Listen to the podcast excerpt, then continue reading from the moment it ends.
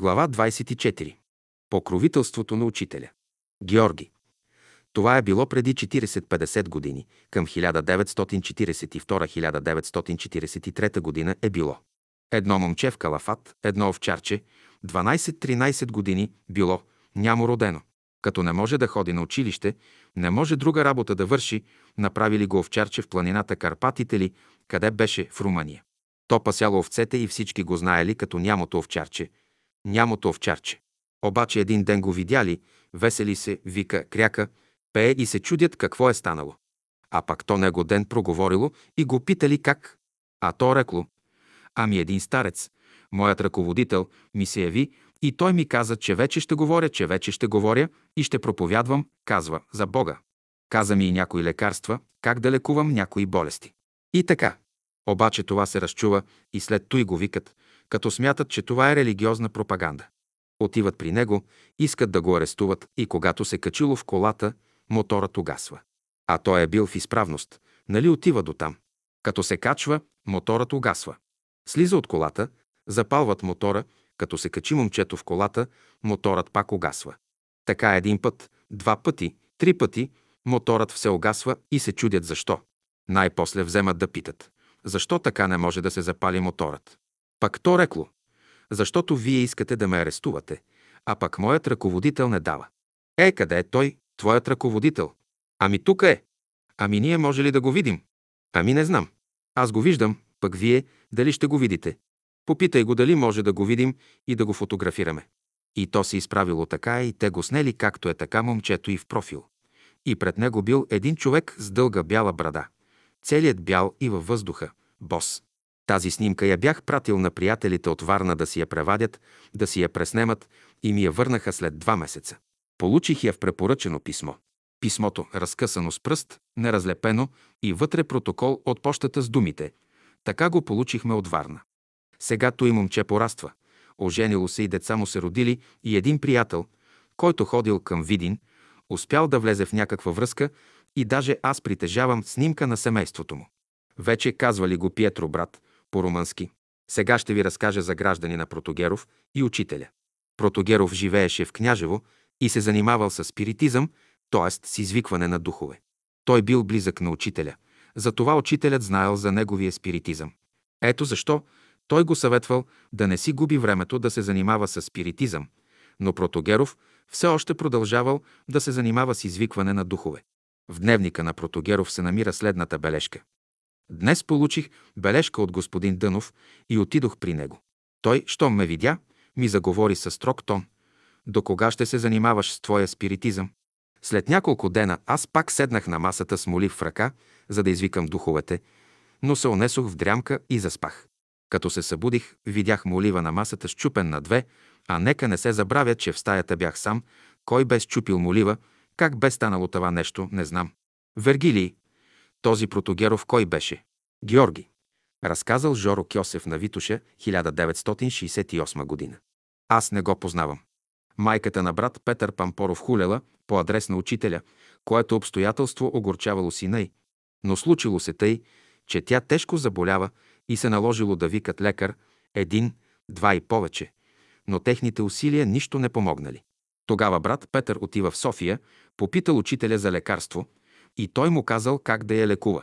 Братът се върнал при майка си в Смолян, като и казал, майко, ходих в София при най-големия специалист, професор, който ми каза, че трябва да пиеш гореща вода и да се излагаш на слънце. Само тъй ще оздравеш. Тя повярвала, прилагала метода, даден от учителя и оздравяла. Чак тогава той и казал кой е този най-голям професор. Защото най-голям професор и най-голям специалист е учителят. И от тогава тя се обърнала с доверие и любов към учителя и му благодарила за излекуването. Разказано ми е било през 1952 година от брат Пампоров. Значи трябва да мине чрез прилагането и чак тогава прилагането и отваря път към Словото и Учителя. Разказваше бълдъзата ми. Един път съпругът ми отида на работа, без да ми остави пари за храна, а вкъщи нямах нищо за ядене. Сутринта минах без закуска и ето, че и обед вече минаваше, страшен глад ме измъчваше. Мъжът и я тормозал. Да търся пари в заем не ми беше удобно. Като стоях тъй в един момент, извиках, Боже, гладна съм. И ето, че един тих глас отвътре ми каза – излез на улицата. Послушах това вътрешно внушение, излязох и тръгнах надолу по главната улица, без да знам къде и защо. Но вървях и ето, насреща ми една приятелка. Усмихна се, като ме видя от все сърце и ми извика по име. Покани ме на обяд. И аз още не съм обядвала, ела ми на гости. Отидох при нея. Всичко и беше готово за обяд. Нахранихме се богато, поразговорихме се, след което и благодарих за оказаното гостоприемство и на Бога, който ме изведе на улицата, за да не гладувам цял ден. Разказала Дора Куртева на жена ми сестра. Сега ще ви разкажа един случай за една сестра, която била болна от дезинтерия.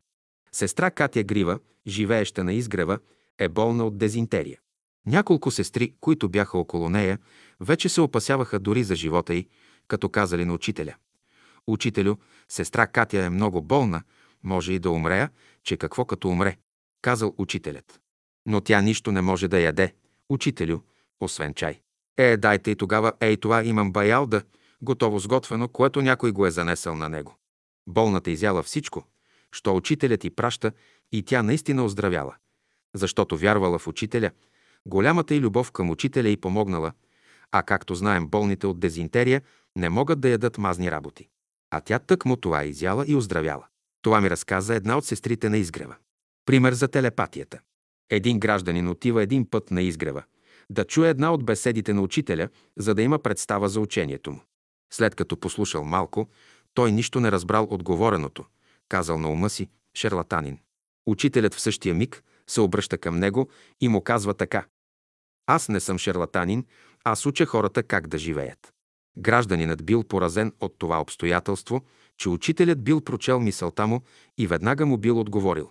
Той променил отношението си към учителя. Това не помня кой ми го разказа. Телепатия от разстояние. Нашият мил и симпатичен брат Димитър Шишков, който беше артист, ми разказа следното. Бяхме на турне с театъра в град Петрич. Един от приближените на директора на театъра го сварих в кръчмата, единственото място, където хората се събираха на отдих и той почна да се подиграва с учителя. Но аз му се заканих, като си стиснах ръката в юмрук и казах, до кога ще се занимаваш с мене? Той дойде в същия момент, буксираме и ме събори на земята. Той нещо веднага се занесе на директора и директорът веднага отложи турнето без да даваме някакво представление. Колкото билети бяхме продали, върнахме парите на хората и веднага натоварихме всичко и се върнахме в София. Цяла нощ пътувахме. Сутринта бързам да отида на изгрева, за да слушам беседата. Застанах въгъл до вратата, където брат Васил продаваше книгите и съм се заслушал. Щом влязох и се обърнах към учителя, учителят прекъсна беседата и направи същите движения, които направи оня, който ме боксира да ме събори. Той може би е очудило хората, които слушаха. И тогава учителят ми каза, на ученика не е позволено да предизвиква. Значи аз бях предизвикал, закамвах му се със свит юмрук. Смота ме като нищо и веднага ме събори на земята и стана скандал. Хората си казаха, артистите се сбиха в кръчмата. Какво впечатление ще направи на гражданите, когато те се бият на това място и за това директорът намери за разумно веднага да отложи турнето. Бай Васил продаваше беседи, които излизаха от печат, да ги продава на посетителите на беседи, които искат да си купят, да четат. Той продаваше и други братски издания от Севлиево. Имаше доста книги за продаване. Масичка имаше въгъла на салона, където се излагаха само неделен ден, в 10 часа се продаваха беседи и някои други издания. Това беше за външните хора, а нашите хора си получаваха беседите. Глава 25. Наказанието за богохулство. Апартаментът на Цеко. Един последен спомен, който ми е разказан. Когато учителят беше евакуиран през време на войната в Марчаево, аз бях в Медвен кмет. По това време бях, значи, в провинцията. А тези, което нямаше къде да се евакуират при свои близки в цялата страна, бяха, заедно с учителя, в Марчаево. Около 50-60 души. Един неделен ден брат Цеко отива при учителя да го види. Той не се бил евакуирал, той беше електротехник, а когато бях ученик, с него живеехме у брат Савов заедно с брат Петър Арабаджиев и сестра Стойна, живеехме заедно. Та се познавахме отдавна. Брат Цеко отиваше в Марчаево да слуша учителя и да го види, да чуе някои разговори. При едно от тези посещения, последни посещения през 1943 година. Учителят му казал, брат Цеко, Приготвяй се, горе ти гласят апартамент. Брат Цеко се усмихнал, защото се чувствал здрав и бодър. Няма такво с нещо, учителю. Учителят нищо повече не му казал и си мълчал. Брат Цеко си заминал за София и на другия ден или наскоро духал вятър и на стълба жиците се преплели, образувала се искра, а стълбът бил до къщата на Пеню Ганев, на мястото, където е сега руската легация. Получило се високо напрежение там и повикали брат Цеко да оправи това. Брат Цеко се качва с стълбата горе да оправи жиците. В той време вятърът му духал косата и той, като я метнал така, косата свързва и понеже косата е добър проводник. Веднага го хваща токът, нали високото напрежение и брат Цеко изгаря като въглен, пада на земята, черен като въглен. Това е за смъртта на брат Цеко, дето казал на учителя. А, учителю, няма такова нещо. Значи учителят е могъл да предвиди това. Сега по-нататък. След като станало това, в този момент учителят е в Марчаево, на двора, на масата при брат Темелко, където се хранил с приятелите на една дълга маса. На нея могат да се хранят 20 на души и повече. Както разговаряли на масата, учителят погледнал нагоре и казал «Брат, Цеко дойде». После пак се обърнал към другите. Те погледнали така. Няма го, учителю. Обаче учителят замълчал. Разговорът продължил. Минали час, два, три, хоп, идва телеграма. Цеко почина.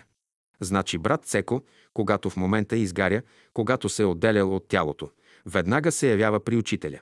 Учителят го вижда, другите не го виждат.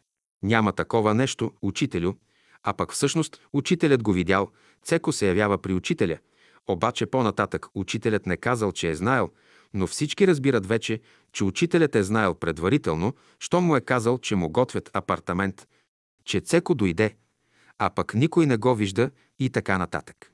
Разправяха една случка по времето на учителя, когато учителят посетил Бургас, това било през 1918-1919 година, за няколко дни. Научили се братя и сестри от селата и някои отишли да го посетят в къщата, където бил отседнал учителят. Стояли отвън на стълбите, защото не искали да го безпокоят и чакали той да излезе.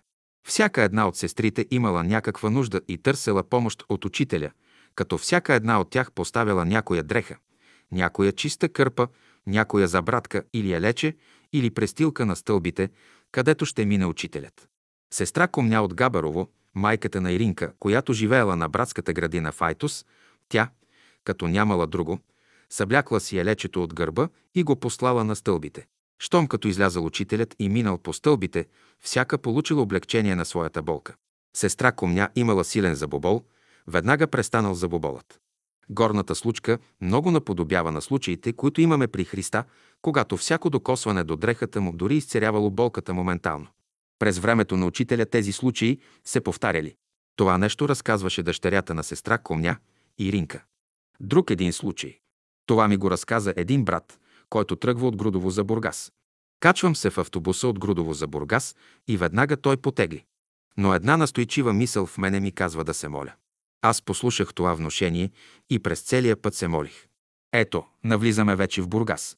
Слава Богу, до този момент нищо не се случи. Но в един момент стана нещо особено. След като минахме моста и вече навлизахме в града, от една пряка улица изневиделица изкочи един камион и пресече пътя на автобуса.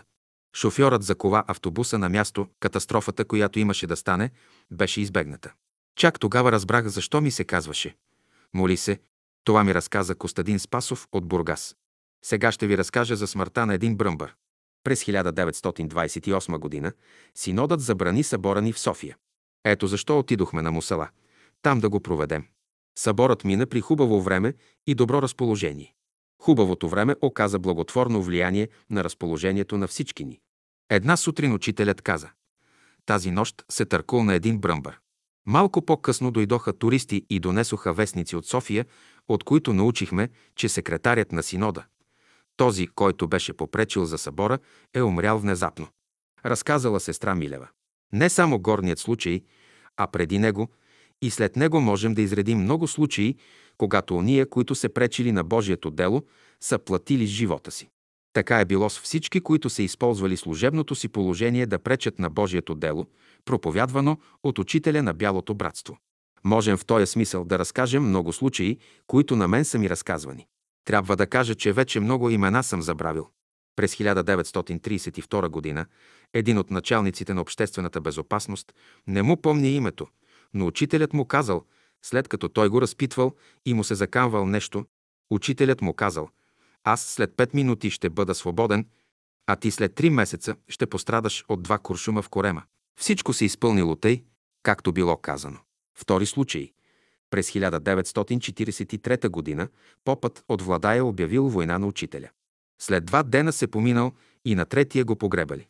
Там, в Марчаево, беше кметски наместник един брат Петър. Попът знаел, че той симпатизира на братството и като влязал Петър в кръчмата вечерта, преди да си отиде в къщи, поискал да пие една лимонада и да се види с хората. В той време попът, който бил седнал с един общински човек от Владая, казал да кажеш на кмета, да каже на вашия учител, че аз му обявявам война.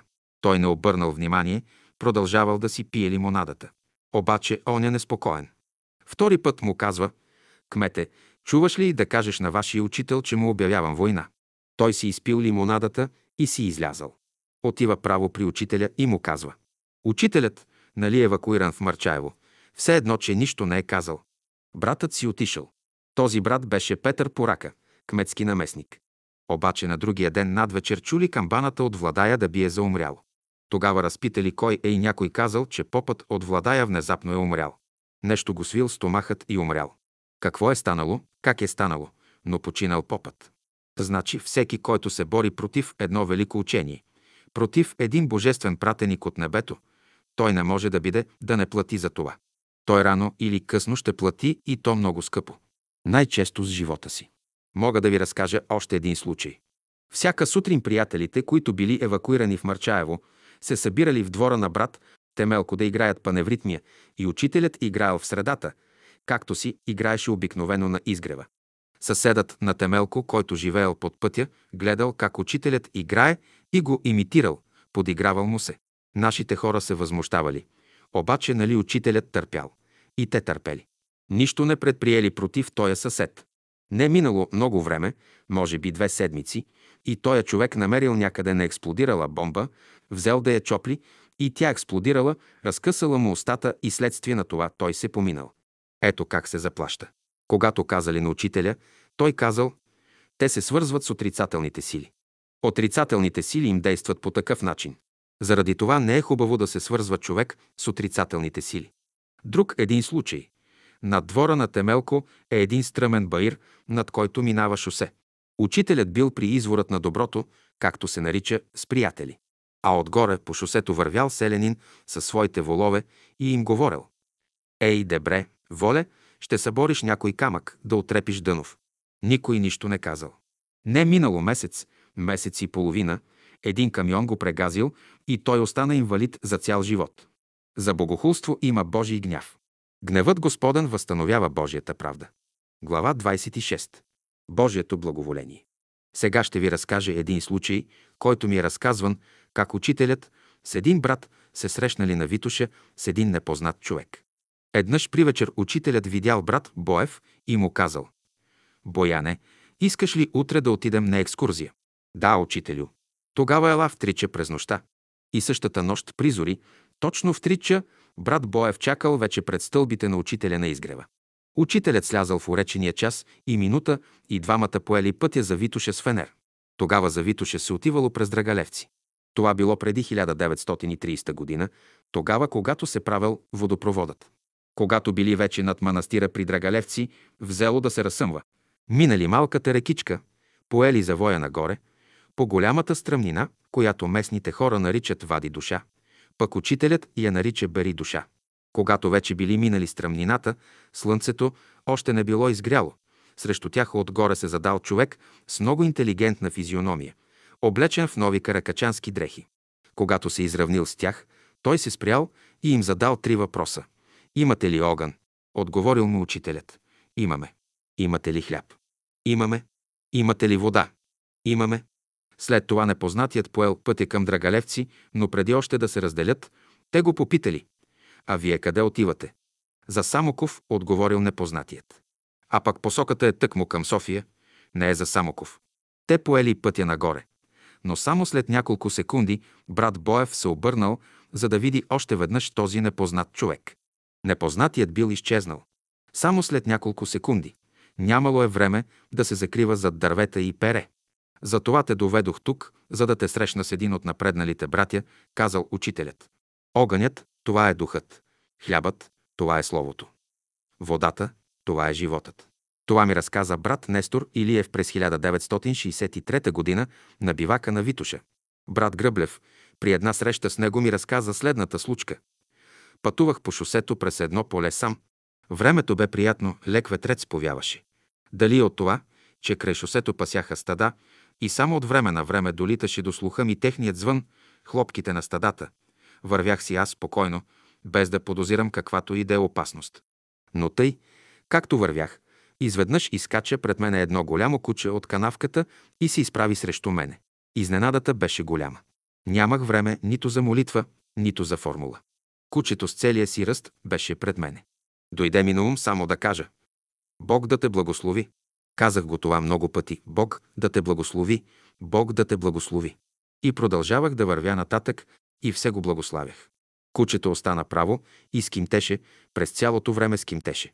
Просто то вече се измъчва и вече не може да стои право на крака, обаче аз, като се отделих повече от 20-30 крачки на страна, престанах да го благославям, кучето стъпи на крака и се върна с подвита опашка като гузно и виновно. Замина нататък към неизвестност. Това ми разказа брат Гръблев. Ще ви разкажа сега една случка под заглавието от всичко се учете. Един брат от Изгрева се връщал от града и пътува за Изгрева. По пътя настига други приятели, които разговаряли по някои въпроси. Той разговор обаче не му харесал, нямало нищо духовно в този разговор. Ето защо на следния ден той отива при учителя и му разказал всичко, което бил чул от приятелите, които се разговарят, като се надявал, че учителят ще застане на негова страна, но не е излязло тъй. Учителят в отговор му казал. Рекох, от всичко се учете. Това ми разказа брат Илия Озунов. Как бях излекуван? Това ми разказа брат Нестор Илиев. От няколко месеца чувствах тяжест в областта на сърцето. Ходих при лекари, при един, при втори, при трети, но всеки ми казваше различно, а полза за мене – никаква. Това ме накара най-после да потърся помощта на учителя. Срещнах се с него и му казах болката си.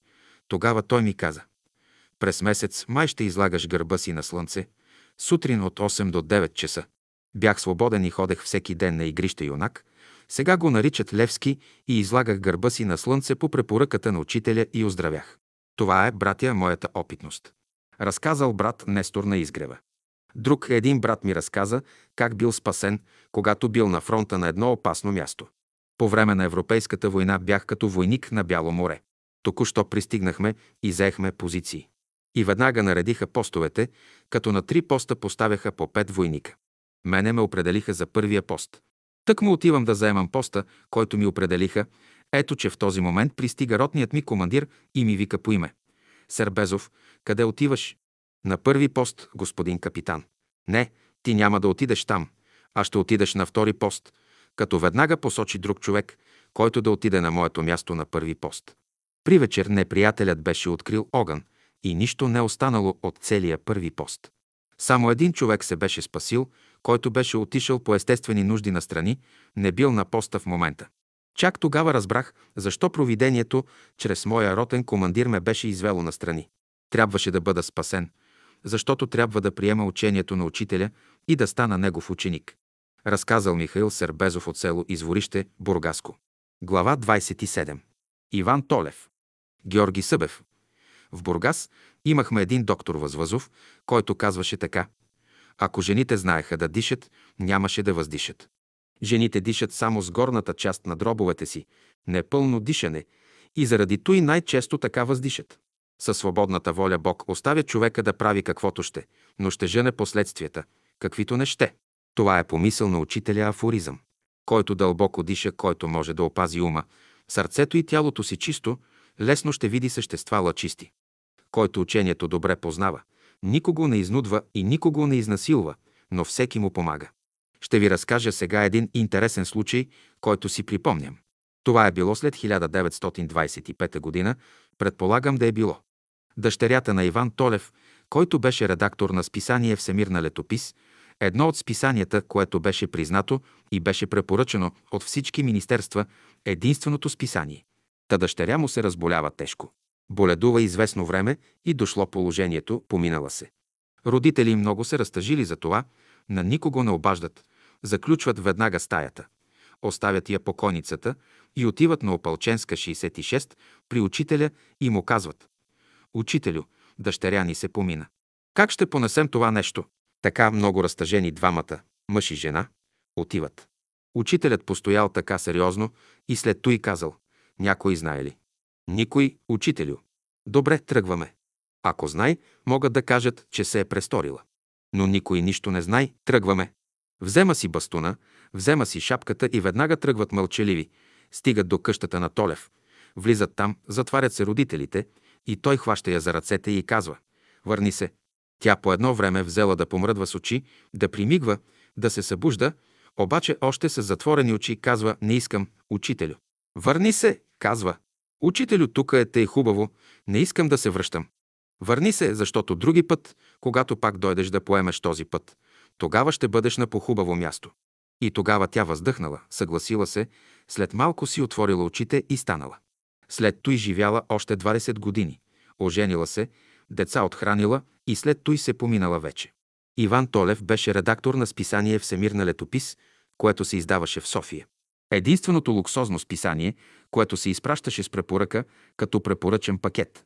Аз бях абонат на това списание и имам от него запазено само едно течение. То е излизало няколко години. След това престана да излиза, защото беше много скъпо и сигурно по материални причини престана да излиза. Вергилий Кръстев. Чувал съм, че в последствие Иван Толев напуска братството, понеже се разсърдил на учителя, че не му дал пари за списанието. Георги. Само толкова зная, че напуска братството. И той напусна братството последната причина. Той искаше списанието той да го редактира, а братството да го финансира. И понеже братството не се ангажира с това, те уважават списанието, обаче не се ангажират с това. Той зато и се опълчи против братството. Братството не е имало средства тогава. От тия съображения той се опълчи, даже с жена си се разведе. Не знам дали се разведе, обаче се разделиха. Жена му живееше при сестра си и там се помина след това, след десетина години. Вергилий, понеже ставаше въпрос за всемирна летопис, как се създаде житно зърно. Вие сте участвали. Георги. Житно зърно се създаде след като престана всемирна летопис. Нямаше никакво друго окултно списание, тъй да се каже една отворена врата, за да се проявяват, да се изнасят идеите на братството и на учителя. Тогава младежкият клас събраха младежите и решиха да издават житно зърно и изискаха съгласието на учителя.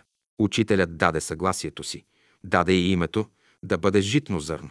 Те отначало мислеха да бъде нов живот и пере, обаче той каза житно зърно. И те го направиха житно зърно. Аз за себе си го обяснявам така, защо учителят каза да бъде житно зърно. Защото житното зърно е най-скромно. Заровиш го в почвата, то по-видимо му умира, обаче след той дава голям резултат. И заради той каза житно зърно. Нека бъдем скромни по външен вид и постепенно по пътя на житното зърно да вървим. Да минем през страдания, обаче ще имаме и опитности, ще имаме придобивки. От 1930 година участвах като сътрудник на списанието. Имам доста статии, публикувани под името Георги Г. или само Георги, някъде Г. Събев. А Синемир, то е далеч по-късно, когато започнах да пиша вече разкази и други работи. А там, за статиите съм Георги Г. Списанието беше на абонаментни начала, излизаше 10 месеца и 2 месеца през лятото почива. Глава 28. Георги Куртев. Духовно подвизаване. Георги Събев. Сега ще ви разкажа един случай за брат Куртев. Брат Ганчо Генчев, инженер от София, отива да посети брат Куртев на градината Файтус. Брат Куртев през 1960 година почти цяла година беше налегло. Брат Ганчо влиза в стаята му без разрешение и му изпял една от братските песни. След това брат Куртев го поканил да седне и му казал «Като брат не те приемам, като враг ти прощавам, като гост те приемам. Иди в трапезарията да се нахраниш».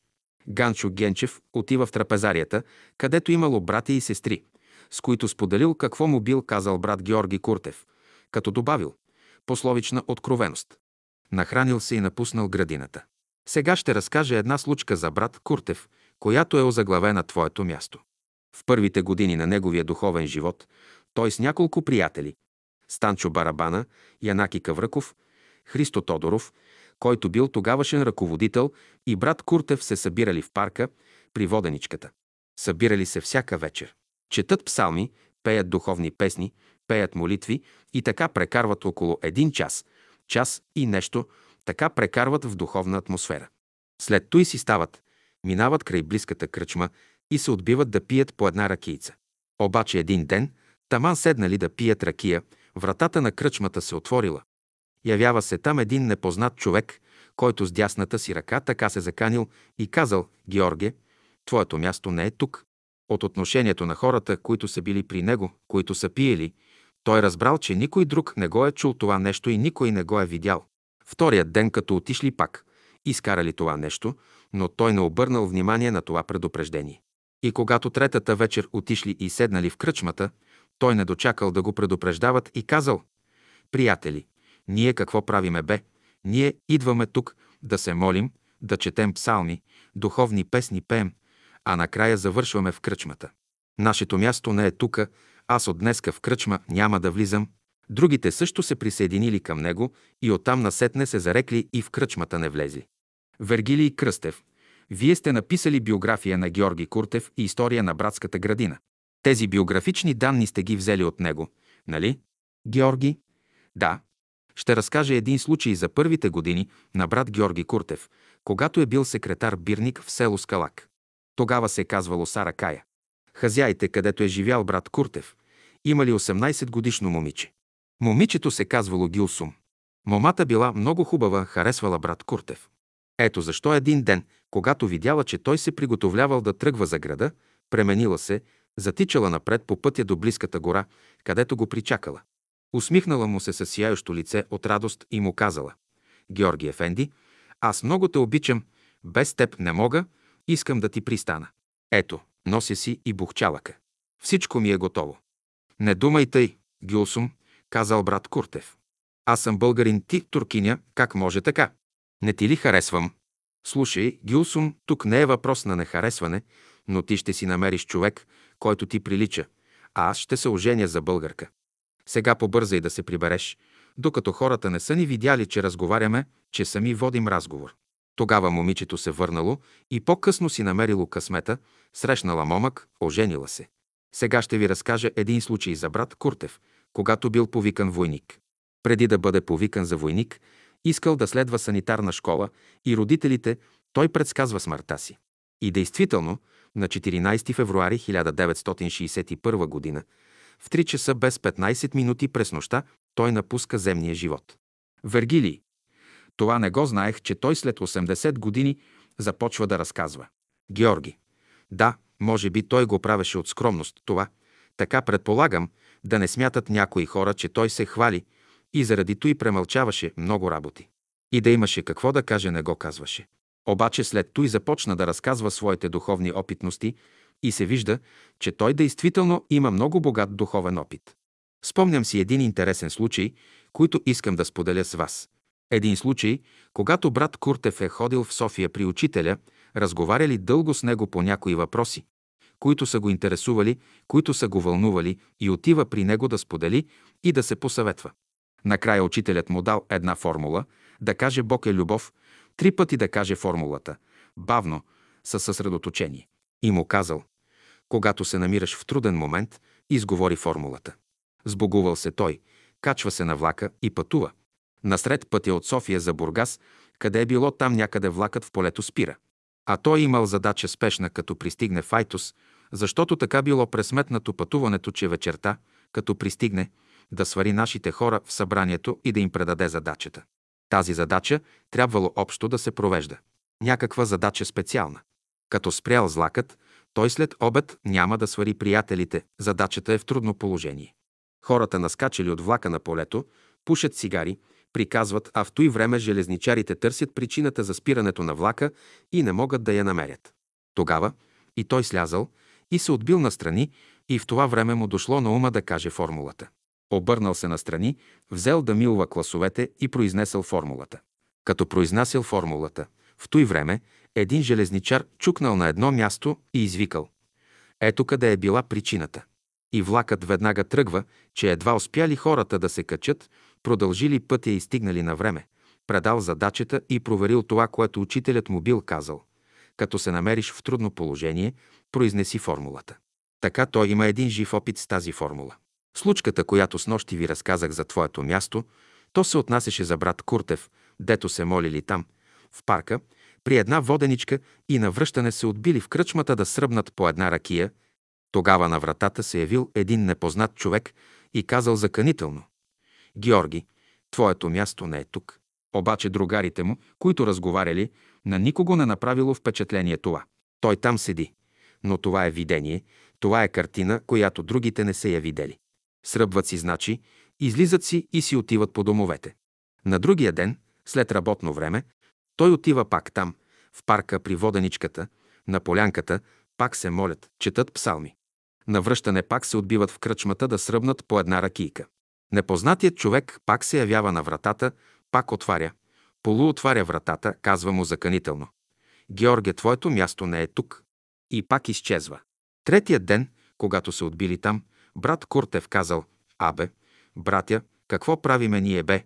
Абе, ние се молиме, псалми четеме, в Бога вярваме, а се връщаме да пием ракия тука, да служим на дявола.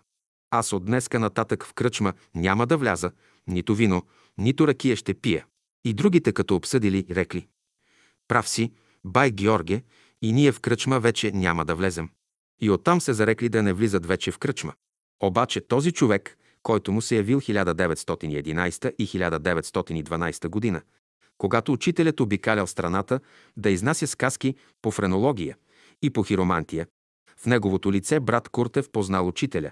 Този, който му казал, Георге, твоето място не е там. Значи отдалеч още учителят си е събирал учениците и ги е отклонявал от лоши пътища, по които отначало са били поели.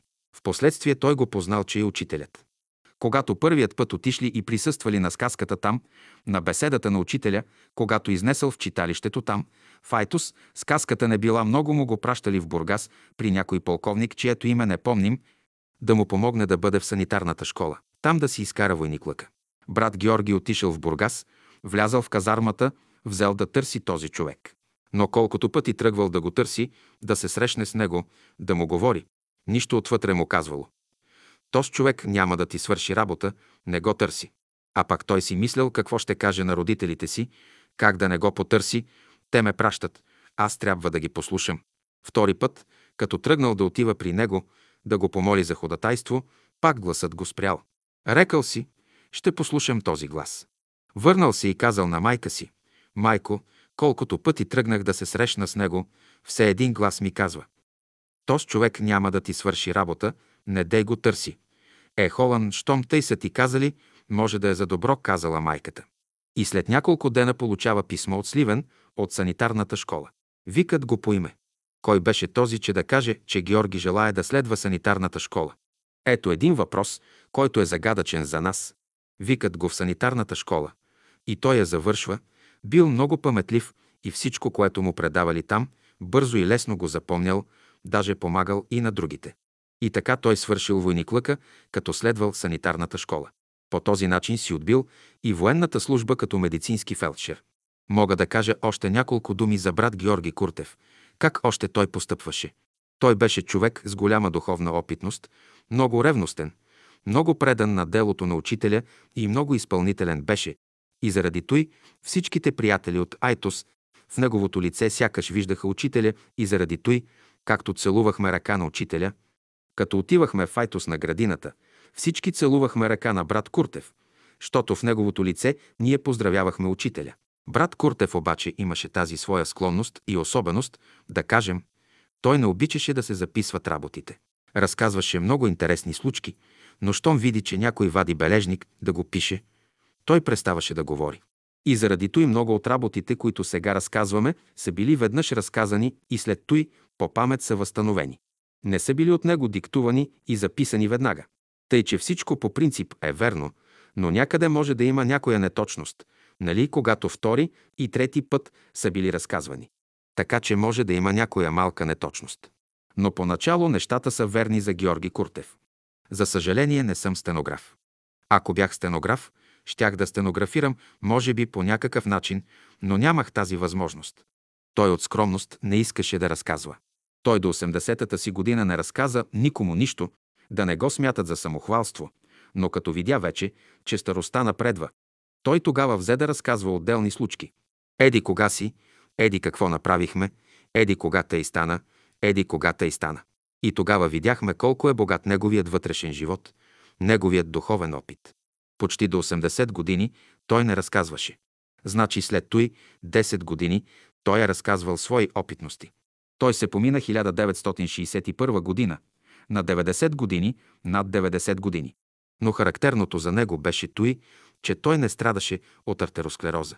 До последния миг имаше съвършена бистра памет. Даже жена ми, Донка, негова дъщеря, и баджанака ми, Добри, на надето мъжът, са били при него до последния му миг. Един държал лявата му ръка, а другият – дясната му ръка, и по едно време е казал «Отворете прозореца за въздух». След малко той си направил молитва и клюмва и издъхва. В последния миг казал «Господи, предавам духа си, приеми душата ми и така нататък». И по този начин завършил земния си живот. А за това е предупредил сестра Койна от Лясково. Казал, на 14 ще имате една особена дата. А, да, дядо Георге, защото тогава ще има слънчево затъмнение. Луната, Слънцето и Земята ще се намират на една линия. Никаква връзка няма това с слънчевото затъмнение. Той нещо ще бъде съвсем друго. Обаче те не могли да разберат, че посетена, защото бил съвсем непознат лекторът, непознат човекът. И след той още първата му среща с господин Дънов. Тогава бил за тях още господин Дънов. Епитропов му съобщил. Ще дойдем с господин Дънов, аз ще го придружавам. Телеграма му дал, ще дойде и ще изнесе сказки в Бургас. Те отиват на сказката да слушат господин Дънов. Щото той именно, Епитропов, си заминал, а господин Дънов го завели до хотела и го оставили на хотела. Сбогували се с него и го оставили на хотела. По-късно вече, когато Куртев присъствал на един сеанс, тогава старите приятели, за да се убедят в съществуването на задгробния свят, са правили спиритически сеанси. На един от сеансите, който са направили, учителят е присъствал, те го поканили да присъства на сеанса. Събират се в стаята. Тогава било с кръгла масичка, събират се около нея, слагат си ръцете там и понякога масичката започва да се движи и с разни знаци по този начин са влизали във връзка с духовете. Направили всичко, както друг път са го правили. Обаче нямало никакво проявление на духовете, а учителят го били сложили на една отделна масичка, на един стол там. Когато той бръкнал във вътрешния си джоб, извадил едно малко моливче и взел да чука на масата, знаци, както морзовата азбука, нещо подобно. Щом взел да чука, взели да се обаждат тука като чукане на часовник. Този ъгъл, горе придвижване, звукът се задвижва, пак без да видят нещо. Обаче предварително той им казал, кой каквото види, няма да приказва, когато свърши сеансът, тогава. И всичките мълчали. По едно време лампата била снишена до минимум, а лампата била газена. Учителят бил казал, кой каквото види. Няма да приказва, значи в полумрак са били. В той време започват да се явяват такива светлинки, така като кичур черешки, така, и се движат по въздуха. От тук в тази посока, в тази насока, така и гледат и чик, чик, чик, чик, чик, чик. Обаче всички мълчат, щото било поръчено да не се приказва и да не се смущава. Като се свършил сеансът, тогава светват лампата и тогава всеки си казвал своето впечатление, какво е видял. Та до тогава той беше за нас господин Дънов. От него ден разбрахме, че този човек не е обикновен човек, на него и духовете му се подчиняват. Ето, докато нямаше проявление, когато той взе да чука, и те се обадиха. То от тогава го признахме като учител. И тогава той им рекал, Георге, дайте ми един лист. Дали му един лист и той написал шест изречения. Обаче му казал, този лист ти ще го пазиш. И му го дал на него. Пак той, брат Куртев, казал така. Ами брат Христо е нашият ръководител. С други думи на него се полага да се даде един вид, той ще се обиди. Не, рекох, ти ще го вземеш, казал учителят. Той вземал листа, отишъл си вкъщи, прочел го, но не съобразил да го препише. И сега съжалявам, че не го преписах, да видя какво ми казваше формулата. Но смисълът на думите, които ми казваше, той определя мене за бъдещ ръководител. Значи Христо до сега беше, а от сега нататък ти ще бъдеш ръководителят. Листът е изчезнал, просто се стопил и изчезнал. Сложили го на едно място, а пък след той го няма, няма го вече. Вергилий. Има ли ги записани датите, когато учителят е ходил в Айтос? Георги. Датите ги няма записани, но помня само годините 1910 или 1911 година. Тогава.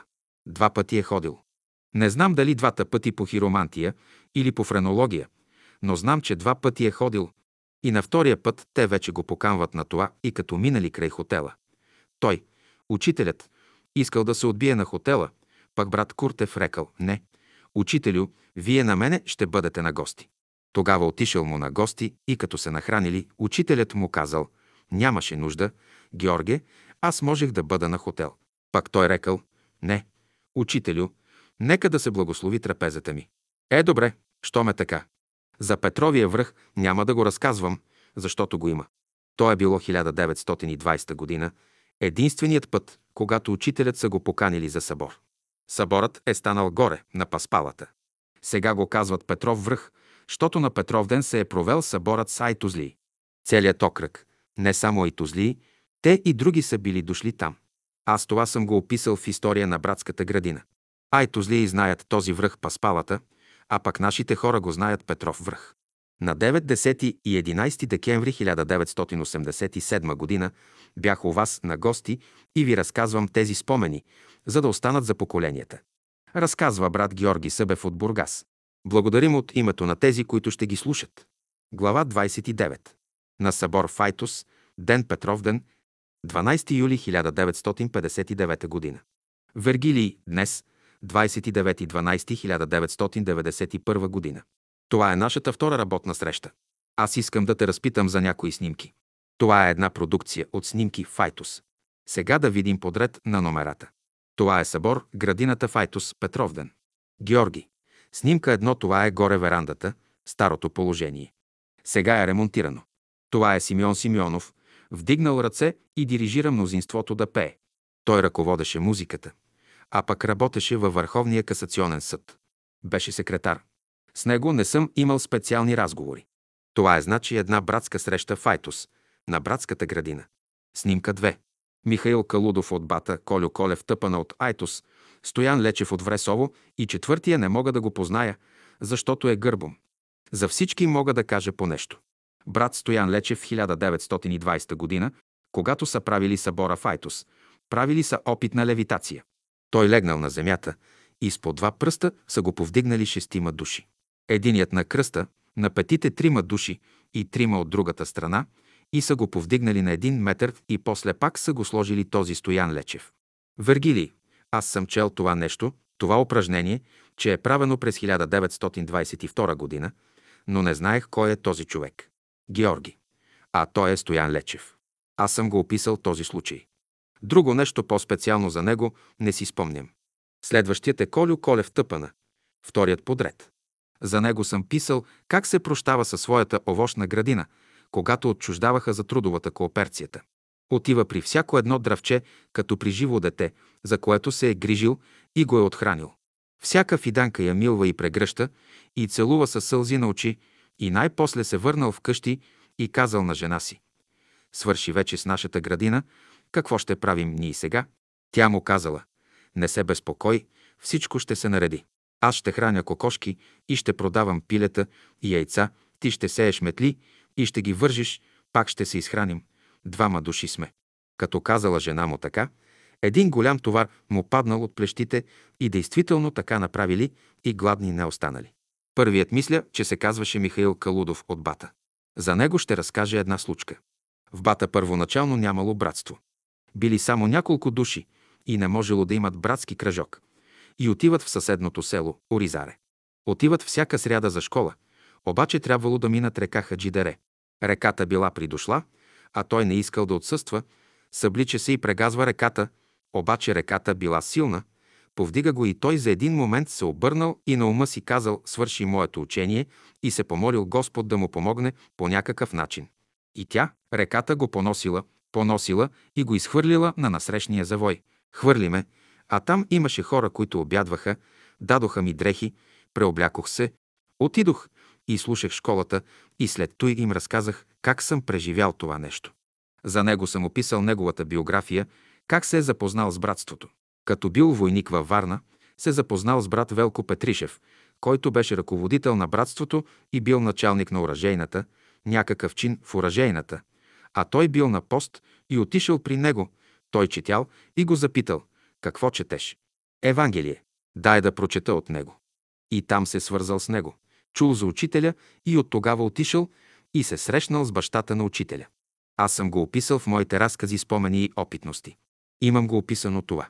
Вергилий, знаеш ли защо? Защото аз съм замислил във втората книга, която ние ще издаваме, ще направим един раздел образи на ученици. Ето сега ти разказа три неща за тези хора. Стоян Лечев, когато са повдигали. Ето един образ за него. Вторият за Колю Тъпана, за Михаил Калудов. По такъв начин ще имаме един раздел образи на ученици от Айтос. Така ще зачетеме всички, а това, което ти си го дал, ще го включим. Георги.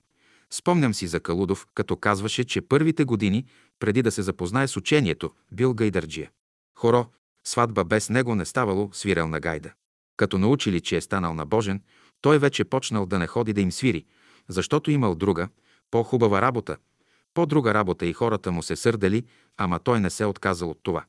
Четвъртият от снимката прилича малко на заболекаря от Ямбол, обаче аз не съм имал контакт с него, не си спомням нищо. Вергилий. Тези снимки, това е братската градина Файтус от 12 юли 1959 година. Георги. Снимка 4. Тук виждаме Иван Бойчев от град Бургас. Той се е запознал в Скопие с наши братя през Балканската война. Когато брат Куртев е бил там, мобилизиран като медицински фелчер и някои хора вече се познавали с брат Куртев. Той пък се познавал с тях. Понеже бил църковен певец, те се свързват с него. Той като войник ходил в църквата да пее и по този начин той се запознал с него. И той научава за учителя. И като отишъл в София, се срещнал с учителя. Това трябва да е било 1917 или 1918 година. После той стана ръководител на братството по-късно. Има опитности, но аз ги нямам записани. Има цяла тетрадка. Има, но не знам о кого са. Значи има. Забележка от Марийка Марашлиева, която прехвърля магнитофонния запис на машинописен текст. Познавах се лично с Иван Бойчев и жена Моратка. Има една снимка малка от него. Двамата с жена си на изгрева. Той е идвал с група братя и сестри и Влайчо в Русе. Той имаше ясновидска дарба. Откривали му се някои неща. В Русе имахме братска среща. Предполагам да е била 1946 година. В групата имаше братя и сестри от Стора Загора. Ямбол, Бургас и селата. Беше и бащата на Таня от Айтос Желю Танев, ясновидката Янка Симеонова със съпруга си, Кайракови от Стара Загора. Беше много хубава среща. Посетихме брат Ватев, той беше още жив, но възрастен в къщичката му на Свирчовеца. Там сестра Петранка беше изпекла хубави хлябове, та бяхме на голяма трапеза при сърдечна, братска атмосфера. Това съм описала в моите спомени. Спомням си, че предадох една тънка книжка от Иван Бойчев, която той ми даде. Георги. Четвъртата на снимката е Атанаска Иванова от Оризаре. Понеже Зети живееше при нея, неудобно беше да живеят наедно. Ние направихме една стая там. Васил Долъпчиев, аз и брат Паскал Стефанов ходихме преди 10-15 години и направихме къща, в която тя живя няколко години и след това се помина. Тя беше възрастна сестра. Този прилича на Слави Иванов, Милевски от Айтос. Той като вижда, че брат Георги Куртев прави обиколки, един път се явило у него желание да отиде с него, да го придружи, когато прави обиколки по селата, по приятелите. Бай Георги му обещал. Когато дошло време да тръгва, казал, Славе, аз тръгвам, готов ли си? Бай Георге да си преора нивата, че тогава ще дойда. Добре, ти си преори нивата, аз заминавам. И по този начин не се осъществи неговото желание да отиде с него, защото дава предимство на земното, на физическото, а духовното го пренебрегнал. Отишъл на нивата да си опита воловете как орали. Пет снимка. Сега тук брат Куртев чете, това е на някой от съборните дни 1959 година. Той е написал нещо и го чете. Някой мисли от учителя чете, но въпросът е, че той наближаваше вече 90 години, а пък чете без очила. Много му се усили зрението и четеше без очила напоследък. Вергилий. Сега как обикновено преминаваше един съборен ден, понеже тук го виждаме пак на снимка номер 6, как чете Георги. На съборен ден се изпълняваха наряди. Пееха се няколко песни, както въобще ставаше през времето на учителя в Търново, няколко молитви и така. Той не обичаше много да говори, но когато някой зададе някакъв въпрос, тогава той говореше. Той не беше много по говоренето. Първата, която е тука на снимка, шест младо момиче, казва се Верка Велчова Милевска. Брат Велчо Милевски беше ръководител, след като брат Георги Куртев се помина 1961 година. След той той стана ръководител около 6-7 години, даже и повече, беше ръководител на братството. Втората, тази е сестра Стойка от Тополица, третият, брат Куртев, другите две не ги познаваме, 6, Натка Куртева, 7, с забратката Пенка Димитрова от едно карнобатско село, което не си спомням. След той тя дойде в Бургас да живее, а след той синът ти направи вила до братската градина и тя се пресели там да живее. И тя се помина преди половин година. 8. Тука има едно малко дете, момиче.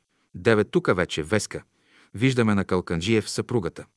Десета отзад, който е тоя мъж, не мога да си спомня кой е, познат ми е, но не си спомням името му.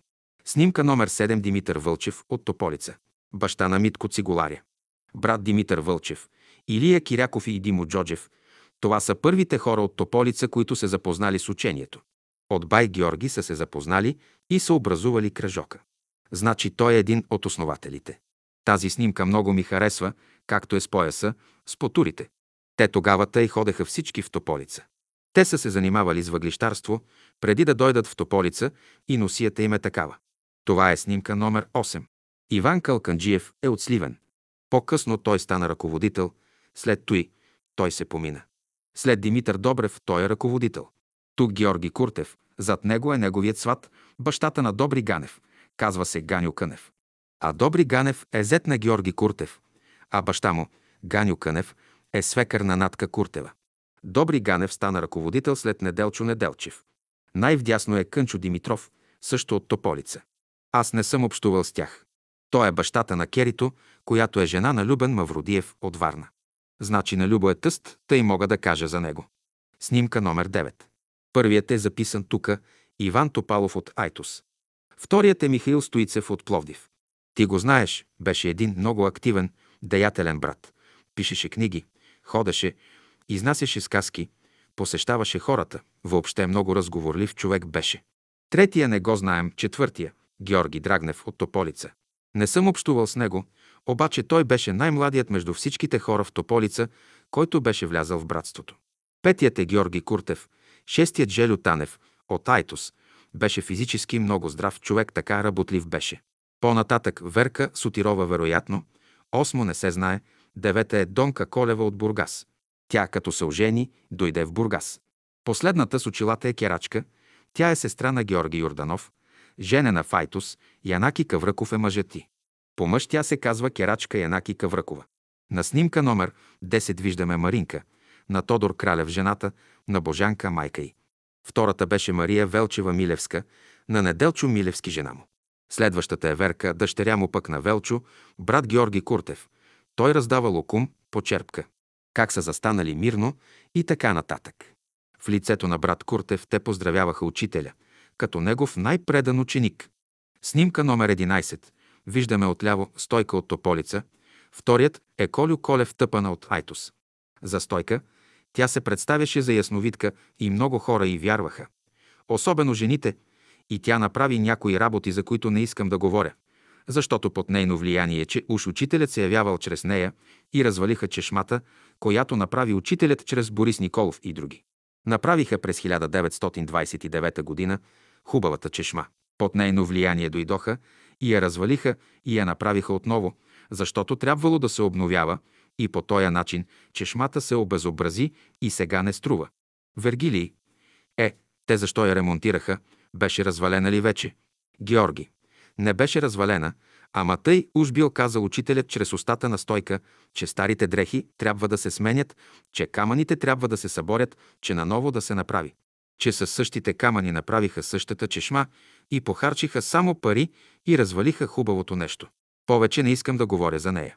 Вергили, да, слушам най-различни работи. Тя направо разделя братството в Тополица. Георги. Тя направи много поразии, Господ да й прощава, ако може. Тоя, третият е Слави Иван Милевски, за него говорихме.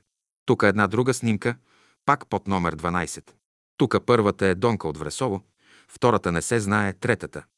Също не се знае четвъртата. На бай Колю тъпа на дъщеря му, Нетка Милчева по мъж. Четвъртият – Георги Куртев. Петата до него е Койнито от Лясково, за която съм писал, че има три свекърви. Койна Тенева Терфелийска от Лясково, сега квартал на Айтос. За нея съм писал един разказ за трите свекърви. Решила да отиде в Айтос да прекара с приятелите на градината. Братя и сестри, за да се отърве от свекървата, нали свекървите обичат да командват. Щом спре, трябва веднага на снахата да се намери някаква работа. Разказваше ми. И аз рекох да си намеря работа, да отида до градината, да се отърва един ден от свекървата. Обаче като отивам там, намирам други две по ербъб свекърви от моята. Още докато си оставя чантата, едната беше Александра от Нейчево. Веднага. Кой не, тръгвай на чешмата за вода, защото яденето прегаря. Взех котлите и се връщам. След то и другата свекърва, пък тя е баба Деспа от бата Вергиева. Оставяй котлите, че отивай за дърва, че огънят отслабна, яденето ще закъсне. И те избягах от едната свекърва, а налетях на две още по-ербъб свекърви. Значи върнах се от чешмата, тичам за дърва, защото без да си почина, отмаляла. Тук веднага ми намериха работа. И като отивам към дръвника, викам, Господи, дали аз криво се помолих или ти криво ме разбра? Аз исках да се отърва от една, а пък сега налетях на две още по-големи, още по-ербъб. Снимка 13. Целуване ръка на брат Георги Куртев. Не мога да го позная. Лицето прилича на нетка на Колю тъпана на дъщеря му, обаче не съм сигурен. Снимка 14. Първият е доктор Стоицев, вторият е Желю Танев, баща на Таню Желев. Иван Бойчев е в гръб, четвъртият не се знае, петият е Иван Топалов, нашият приятел от Тополица, сега живее в Айтос, той е син на Слави Димов. Снимка 15. Първият е Слави Георгиев. Тук виждаме Михаил Стоицев по средата, тази е Сашка Касабова от Айтос. Когато бай Георги има да изпълнява някаква задача от учителя, тя винаги се явява като опозиция на него. Тази е вечната опозиция. Тя самата забелязала, че когато спъва неговата работа, винаги след той се разболява и не оздравява, докато бай Георги не отиде да я лекува. Обаче бай Георги бил толкова благороден, че въпреки, че знаел, че тя му спъва работите всякога, когато го повика, отива да я лекува. Един път образували верига, за да я лекуват и след той всички от веригата се разболели, вземали от болестта й. Мъжът ти рекал, ако знаех, че така ще бъде, нямаше да се моля за нея, защото и той се разболял. Изобщо всички от варигата нещо ги заболяло. Един го заболяла глава, друг гърди и така нататък. Значи болестта се разпределя между всички, но на нея и олекнало, обаче другите се разболяли. Бай Георги казал, който отива да помага, той трябва да бъде готов да носи и чуждия товар, защото това е чужд товар, който носиш. На снимка 16, тук ги виждаме на обед. Отпред. Това е Симеон Симеонов, до него Михаил Стоицев, Георги Куртев, Иван Бойчев, това е Иван Калканджиев, Веска. Калканджиева, отпред е Маргарита Калканджиева. Това може да е Радка Бойчева. Това е на обед. Обикновено сядаха на поляната. Този е Илия Тимев, този Георги Челебиев. Първият гърбум е Илия Тимев от Бургас. Сега да запишем. Значи първият беше Илия Тимев от Бургас, вторият Георги Челебиев с голото теме от Бургас беше ми хазяин. Илия Тимев ми разказваше как, като е бил още в 50-ното общество, отишли един пролетен ден до гара Септември с цялото 50-но общество, минавали по тревата и по цветята и чул глас да му говори. Не тъпчете цветята. Така му се казало и оттам разбрал, че цветята трябва да ги пазим. Това си спомням за него. А у Георги Челебиев живях година и половина, без да ми поиска някакъв наем, за което съм му много благодарен. Снимка 17. Първата е Донка Злати Янева, четвъртата е Койнито, петата е сестра Димитра от Горица. Тя има интересни опитности. Един път трябвало да отиде в Айтос да получи томчета беседи от учителя и понеже няма по кого да ги прати, а трябва да се получат, облякла се като мъж, вземала от съседа коне и възседнали конете, си амурлуци, се загънали и казали «На никого няма да се обаждаме, никой да не ни знае, че сме жени». Посред нощ отиват в Айтос, стигнали преди да изгрее слънцето, чакали на края на града да се раздвижат хората и тогава отиват обай Георги, вземат книгите и като се връщат, минават през полето направо, през едно близко село минават, но понеже се оплашили на едно място, разбягали се конете и ги съборили. Паднали и книги, и жени, всичко паднало по земята, обаче те не се обезкуражили, моляли се на Бога и по едно време конете се укротили, пак бягали, бягали, хванали ги и пак се покачили. И хората събрали книгите, които били разпилели, помогнали им да си ги приберат и се върнали. По този начин изпълнили задачата. Това е едната случка. Другата. Отиват някъде по работа, минават край една река. Затънали в реката, а тя била придошла. Да се върнат, няма къде да отидат. Решили да я прегазят, но тя им дошла да кръста. Те се оплашили и те застанали порсред реката. Реката бучи, а пък те не виждат нищо и за да не се отдавят, спрели се и чакали да отихне водата и като разбрали, че водата вече не се засилва. Тогава вземали по един кол и се подпирали, за да не ги отвлече водата. И си влачихме краката по дъното, защото щом си вдигнеш крака, водата ще те отнесе. Заради той си влачили краката. Полека-полека, така минали и се спасили. Значи Бог им помогнал с 91 псалом. Молихме се през цялото време с 91 псалом. Почакахме половин час във водата. Тя си бучи, но ние стоим там във водата и не знаем какво да правим и се молим, държим връзка. По едно време усетихме, като че водата се успокои и продължихме, минахме и се завърнахме. Това разказа Кака Димитра. Тя беше една от най-хубавите хора в Горица. Беше много деятелна, пожертвователна. Спомням си един такъв случай. Бях по обиколка в Горица, когато напуснах дома на ръководителя им. Колю Великов, тя ме посрещна с един хляб от трудовата кооперцията, да ми даде хляб да имам за изпътя. Пак аз си казах, сестра, сега се нахранихме, няма нужда да вземаме хляб. Селото е на 2-3 километра, село Страцин, там има хляб. Защо да нося? Ама те ми казаха да ти го дам. Почувствала вътрешен глас да ми даде този хляб. Аз, за да не й откажа, отрязах си само един крайник.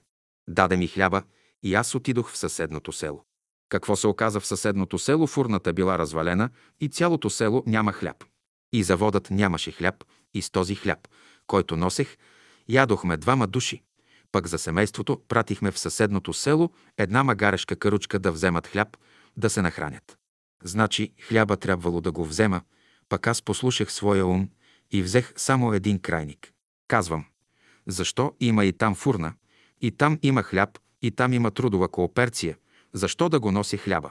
Значи тя ми даваше цял хляб, аз отрязах само един резен и с тоя резен ядохме двама души. А иначе щеше да се нахрани цялото семейство. На снимката първата е Донка Злати Янева от село Страцин, жената на бившия ръководител на братството.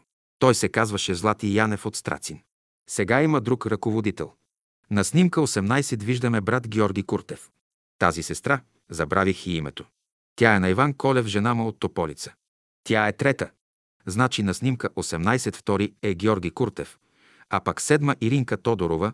Те живееха на градината, цялото семейство. Бяха като пазачи на градината от 1952 година до край. На снимка 19 не си спомням нищо. На снимка 20, последната, която е с шареното, се казваше Радка Горанова. На Злати Янев, дъщеря от Страцин, живее в Бургас. Снимка 21. Първата беше керачка от Тополица, на Любо Мавродиев жена. Сега живее във Варна. Втора е Натка Куртева, зад нея Радка Бойчева, следоющата е майката на Петко Кралев, зад Стойка.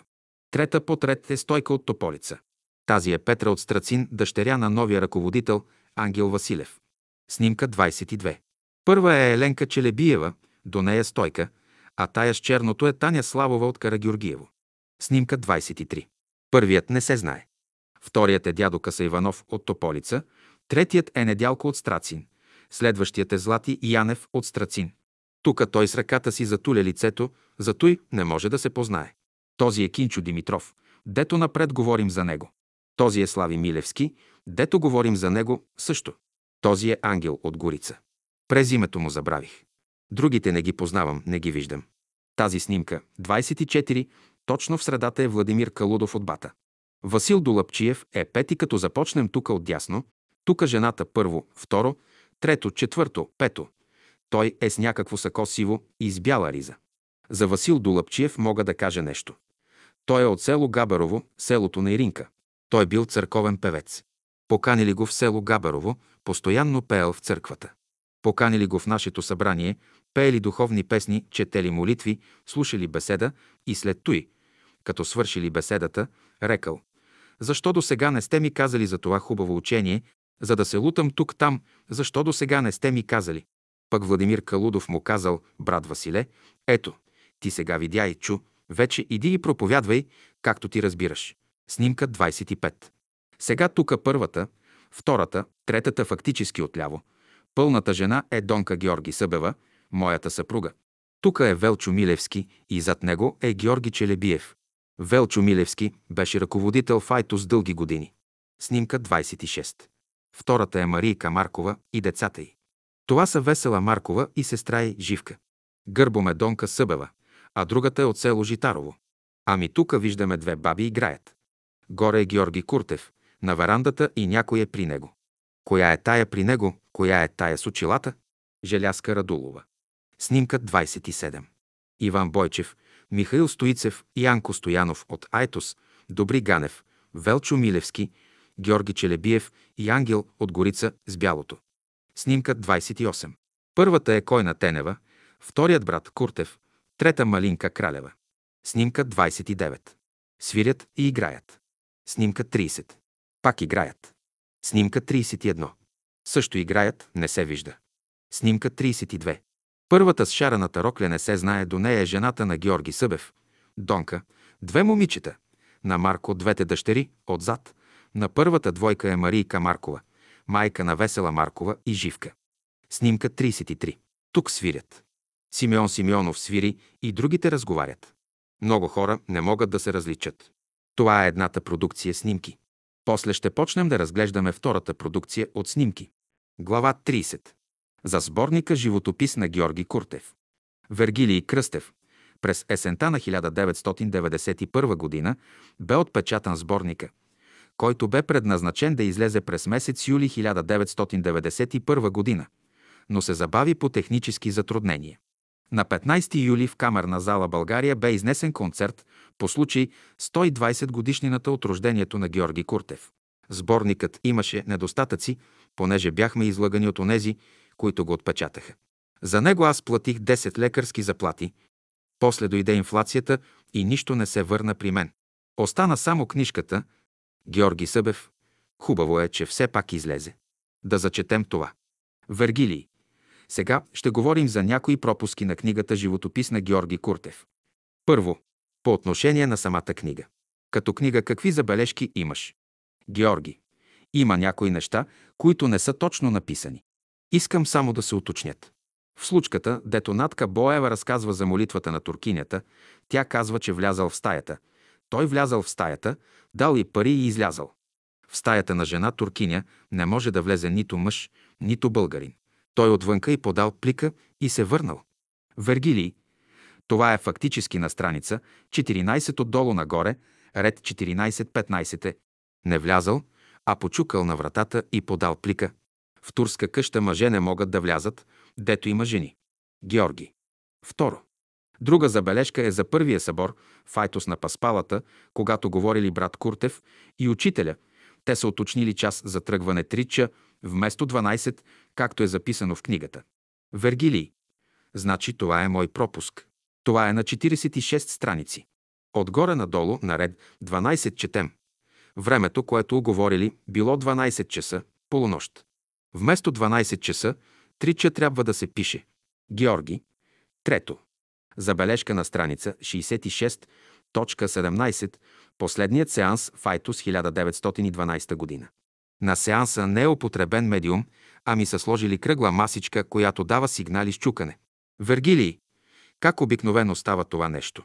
Обясни, защото ние не го знаем. Георги, аз не съм присъствал, а съм го дал, както са ми го разказвали. Вергилий, какво са разказвали? Георги, на кръгла масичка, която е направена само от дърво, да няма никакво желязо в нея. Трябва да бъде тринога, кръгла. Всички присъстващи се хващат във варига с палците отдолу, а пък предварително се написва един голям кръг с азбуката. И по този начин духът дава знаци с масичката, вече прави с един крак така, вдига масата и удря едно, две, три, четири, пет и така нататък, каквато е цифрата. Тя отговаря съответно на буквата и по този начин се образуват думи и се отговаря на въпрос. Вергилий. Обясни го по-подробно. Георги. Първо, значи, имаме масата, след това има начертан кръг на книга, не на самата маса. Цялата азбука в кръг. Те правят варигата с палците. Масата почва да се движи, а тя нали е на три крака. С единият крак чука и дава сигнала. Така ако чука, три пъти буквата е В, ако е пет пъти – Д. Така се съединяват буквите в думи. Вергили, но ти трябва да го опишеш това нещо, ние не го знаем. Георги, е, тази подробност не знаех, че трябва да се каже заради той. Вергилий, значи по този начин, защото има и друг начин, чрез медиуми. Георги, да, чрез медиум може, чрез излъчване, спящо състояние и пере, и пере. Вергилий, защото това нещо не е отбелязано в твоето описание и аз разбрах, че е чрез медиум. Аз ще намеря как е оригиналът и ще го прочета, да направим сравнение, да видим къде е грешката. Георги. Добре. Вергилий. Следващата забележка е запознаване с вегетарианството. На страница 67.19. Така ли е? Това е станало 1912 година, което съм писал, нали, когато е бил мобилизиран в град Чарло. Георги, не е 1912 година, а е 1917 година. Понеже били Европейската война, не знам в кой град е било. Вергилий, ти си писал, писмото било от декември 1912 година.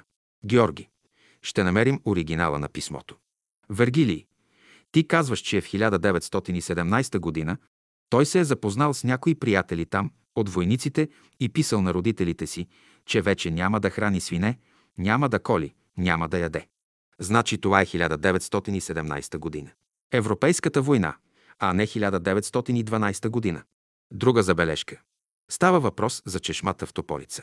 Ти си писал 1929 година. Аз, понеже имам снимка от Борис, където пише, че е построена 1928 година. И аз промених, защото смятам, че Борис знае по-добре, защото е ръководил строежа. А той го е писал, когато е бил млад. Преди 30 години го е писал. Георги. Аз не зная, виждам, че на снимката е писал Борис. Обаче зная, че чешмата е правена 1929 година от тези хора, които са участвали в нея. Димитър Димитров Вълчев. И с него съм говорил, който сега е жив, може да каже точното. Дали Борис е прав или аз? Вергилий, ти трябва да провериш. Георги. Може да проверя и да пише. Може да пише. Забележка на редактора Вергилий Кръстев. През 1995 г.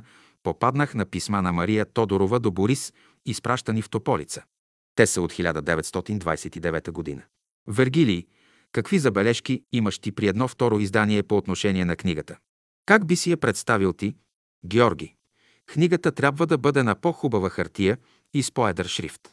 Шрифтът сега е много дребен и трудно четлив. Всички, които са я вземали до сега, особено по-възрастните хора, трудно я четат. Значи книгата да бъде с хубав шрифт, хубава хартия, заглавията да се подчертаят. Тук почти липсват заглавията, написани са със същите букви, с каквито е писан и текстът. Заглавията се пишат винаги с поедър шрифт и текстът на книгата да не бъде шаблонен, да бъде нещо по-хубаво. Вергилий. Как се казваше този брат, който искал да бъде ръководител? На страница 79, 12 ред отгоре. Георги. Този брат се казваше Крум Илиев. Той искал да стане ръководител, а пък печатарят го сбъркал и писал брат Георги Куртев. Вергилий. Ама аз го задрасках и на всички книги съм го написал на ръка. Георги. Крум Илиев се е казвал той. Иначе е добър, ревностен брат, обаче в той отношение е малко честолюбив и искал да изпъкне така. А иначе е имал добри качества. Вергилий, какво е казал брат Георги Куртев? Георги. Брат Георги Куртев след смъртта на Крум Илиев, той го е сънувал като в една колиба така, обаче без оплътняване и вътре стои така скрит, обаче обгърнат с една хубава мантия. Брат Куртев си го обяснява, че тази хубава мантия, това са добродетели, които е имал, но които никой не ги знае.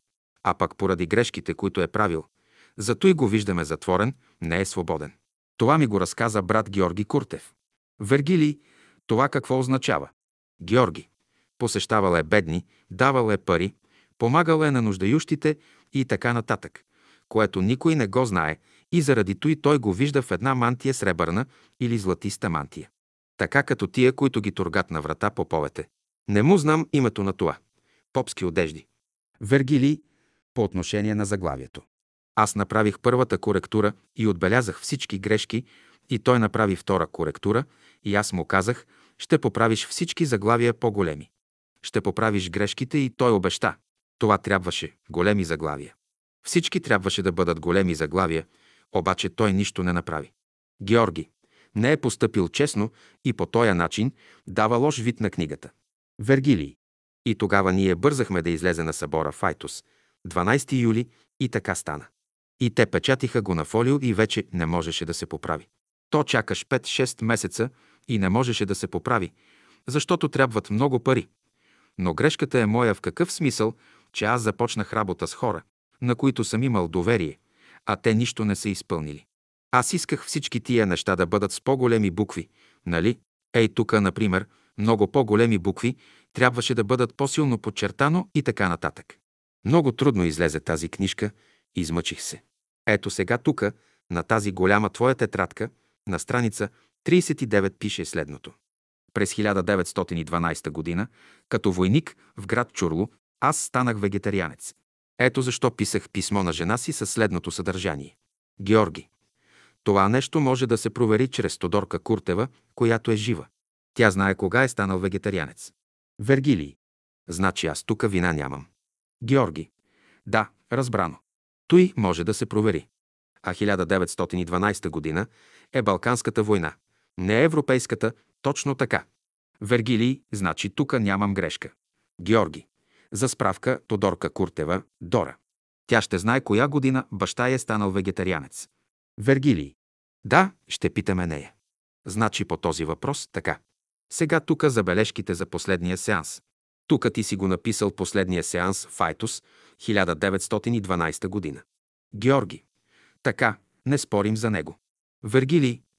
Тук ти както си го написал, тук няма за медиуми, но понеже тук не е означено точно как става цялата работа. Георги. Моята задача не е да обяснявам как се правят сеансите. Вергилий. Това никой не го знае. Георги, които са участвали, много хора са участвали. Вергилий. Това не е точно обозначено, това нещо. Сега това е едно и понеже не беше точно описано. Георги. Според мене не трябва да бъде в такава подробност. Вергилий. Чакай сега, аз не ти правя забележка, но понеже ти си го знаел, нали, ти смяташ, че и другите го знаят. И сега в момента ние знаем това. Когато се събират на сеанс, има няколко неща. Или с пишещ медиум, или с говорещ медиум, или с. Георги. Без медиум, с чукане на масата. Вергилий. Сега е моментът, както е направено, нали? За мен не беше ясно. Георги. То е друг въпрос. Вергилий. Трия мен не беше ясно и аз сметнах, че ти си го пропуснал и тогава реших аз да го добавя. Сега, между другото, аз този случай го имам разказан от Борис Николов. Той много подробно го е разказал, понеже Георги Куртев му го е разказал. Георги, говори ли за медиум там? Вергилий. Аз за медиум не мога да ти кажа точно какво говори, но там пише, че ги е раздрусал, веригата ги е раздрусала. Нещо подобно има, но не мога да си спомня как, защото това е преди 30 години. И аз разбрах, че ти просто не си го добавил и за това съм го добавил. Георги, аз да ви кажа недоразумението откъде идва някой от присъстващите, но преди да бъде учителят там, се подиграл с духа. Човекът казал Хасан Мусум, Сан Мусум, на турски значи. Хасан ли си? Кой си? Сега ти ли си? И заради той масата го е натиснала и след той се оплашили и са имали по-сериозно отношение към това. А пък при учителя там са видяли разни знаци, разни чукания и пере, което вече сме го казали. Вергилий. Сега, значи уточнихме се. В следващата книга това нещо ще го коригираме в смисъл. Аз ще махна това викане чрез медиум, а ще напиша подробно така, както описва как е построена масата, изобщо цялата обстановка, ще бъде описано всичко подробно. Георги, щом трябва, опиши го. Вергилий, защото не е ясно. Аз ще коригирам това нещо. Понеже ние свършваме, днес е 28.12.1991 година. На този етап ние сме приключили. Сега моята оценка за тая книга е тройка, значи преминаваме в следващото отделение. Не е 4 или 5, а тройка. Георги. Тройка повече не. Вергилий. Положих много труд, обаче оценката е тройка. Георги. Но факт е, че е станала, значи трудът е оправдан, макар че има качества, които могат да бъдат подобрени. Вергилий, как реши ти да дадеш материала? Георги, когато получих вашето писмо, се поколебах, защото вие ми определихте много малко време, за срок от два месеца да мога да ви пратя материала, което не беше по силите ми. И в себе си бях почти решил да съдействам, обаче реших да се допитам до Евангелието. Като отворих Евангелието и мисля, че от Лука 7 глава се падна, където се казва И Христос събра учениците си и ги разпрати двама по двама на работа. Това ми даде като отговор, че аз трябва да съдействам, що ме дошло време за работа и заради той реших на всяка цена да изпратя материали. Пратих материала и се радвам, че с много труд, макар и не много качествена, книгата все пак излезе на белия свят и съм много доволен от това. Остава за следующите книги, които са вече готови за печат, да можем да помислим и за тях. Вергилий. Някакво пожелание за по-нататък. Георги. Пожелание, каквото имаш запланувано, и ти също да стане. Там за музиката на изгрева, за художниците и пере, и пере. Всичко това нещо трябва да стане. Това са хубави идеи, които трябва да видят своето реализиране. Вергилий, сега ти трябва да ми дадеш уния тетрадки, които ти ги имаш и си ги направил, да имам по едно копие. Георги, не знам дали ще мога да ги намеря, защото те са, някои листа вече са загубени. Пратени са някъде и не мога да обещая. Вергилий, ти нали имаш по една тетрадка, запазена от теб? Нея ще ми дадеш. Глава 31. Свършената работа. Вергилий. Сега искам да ми разкажете оня случай за Илия Чернев. Той е случай, който ти го разказва на годишнината му. Георги. Случаят се отнася за 1926 или 1927 година. Брат Илия Чернев да е бил най-много на 19 години и е бил предприемната на учителя. Учителят излязал, отишъл при него и му казал, «Брат, можеш ли да свършиш някаква работа? Една работа да ми свършите». Той рекал, «Готов съм, учителю. Ето ви ключовете, с сестра Василка ще отидете на улица Опалченска 66 да донесете една черга, която ми трябва. И му дава ключовете. Ето сестра Василка, заминавайте. И той заминал, пътувал, казва, бързо сестрата, понеже по-възрастна. Тя едва успявала да върви с него, не се съобразявал с нейните възможности. Просто тя се изморила, докато пристигне там, защото нямало превозни средства. От изгрева до Опалченска 66. Това е. Вергилий, при положение, че тя е възрастна, да не е била Гумнерова. Георги, не, не, не. Сестра Василка, от него по-възрастна де, и все пак жена. Жена с един младеж не може да върви заедно. С сестрата отиват на Опалченска 66, отключват вратата. Влизат в двора. В същото време учителят се явява от неговата стая, отваря вратата, държи чергата, изтърсва чергата и я подава на брат Илия. Учителят ги изпраща от изгрева, а пак там пак той ги посреща на Опалченска 66 и му подава чергата. След той взема, облича си пардесюто, взема си бастуна, взема си шапката, бомбето и веднага тръгва за изгрева. Заедно вървят, минават по улица Пиротска и така нататък целия път и се прибират на изгрева. Той му направило впечатление, че той ги изпраща от изгрева и той ги посреща на Опалченска 66 и те се чудят как може той да ги превари, когато те пътуват толкова бързо. Превозно средство няма. Това е което съм разказал. Вергилий. И той как си го обясняваше? Георги. Не може да го обясни, само като факт ми го съобщи. Той ми го съобщи 1981 година, беше преди края на своя живот. Съобщи ми го като своя опитност. Иначе той нищо не е писал и нищо не е разказвал. Само това. Вергилий, ти сега как си го обясняваш?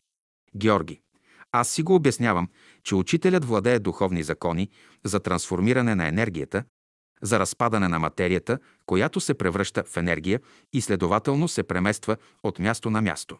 И след това обратно енергията се превръща в материя, като се сглобява съответно.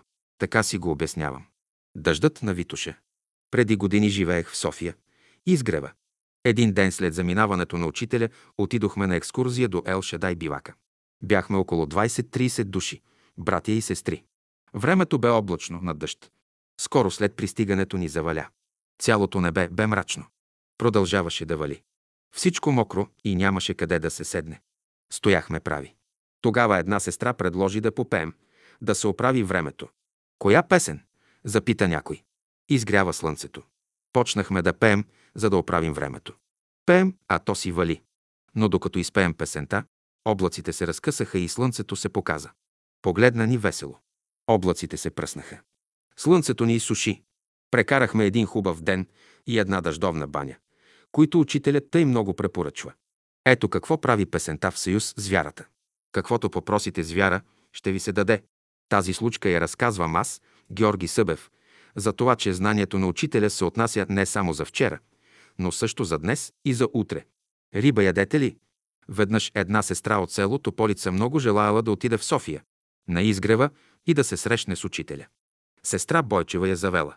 Срещнала се сестрата с учителя, поразговорили се за това, за онова и натръгва учителят я запитал «Събирате ли се в салона?»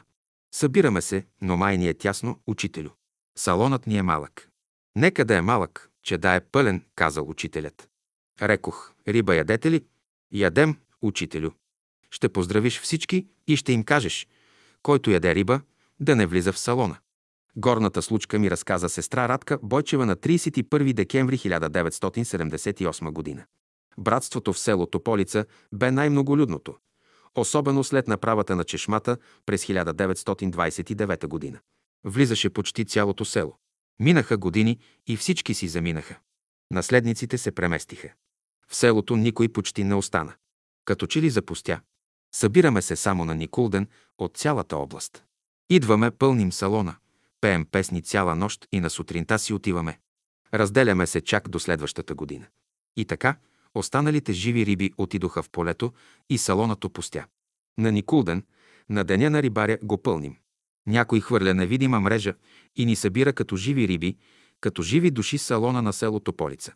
Така осъществяваме срещата на душите, търсещи Словото и песните на учителя. Глава 32. Генчо Алексиев. Вергилий, днеска сме. Георги.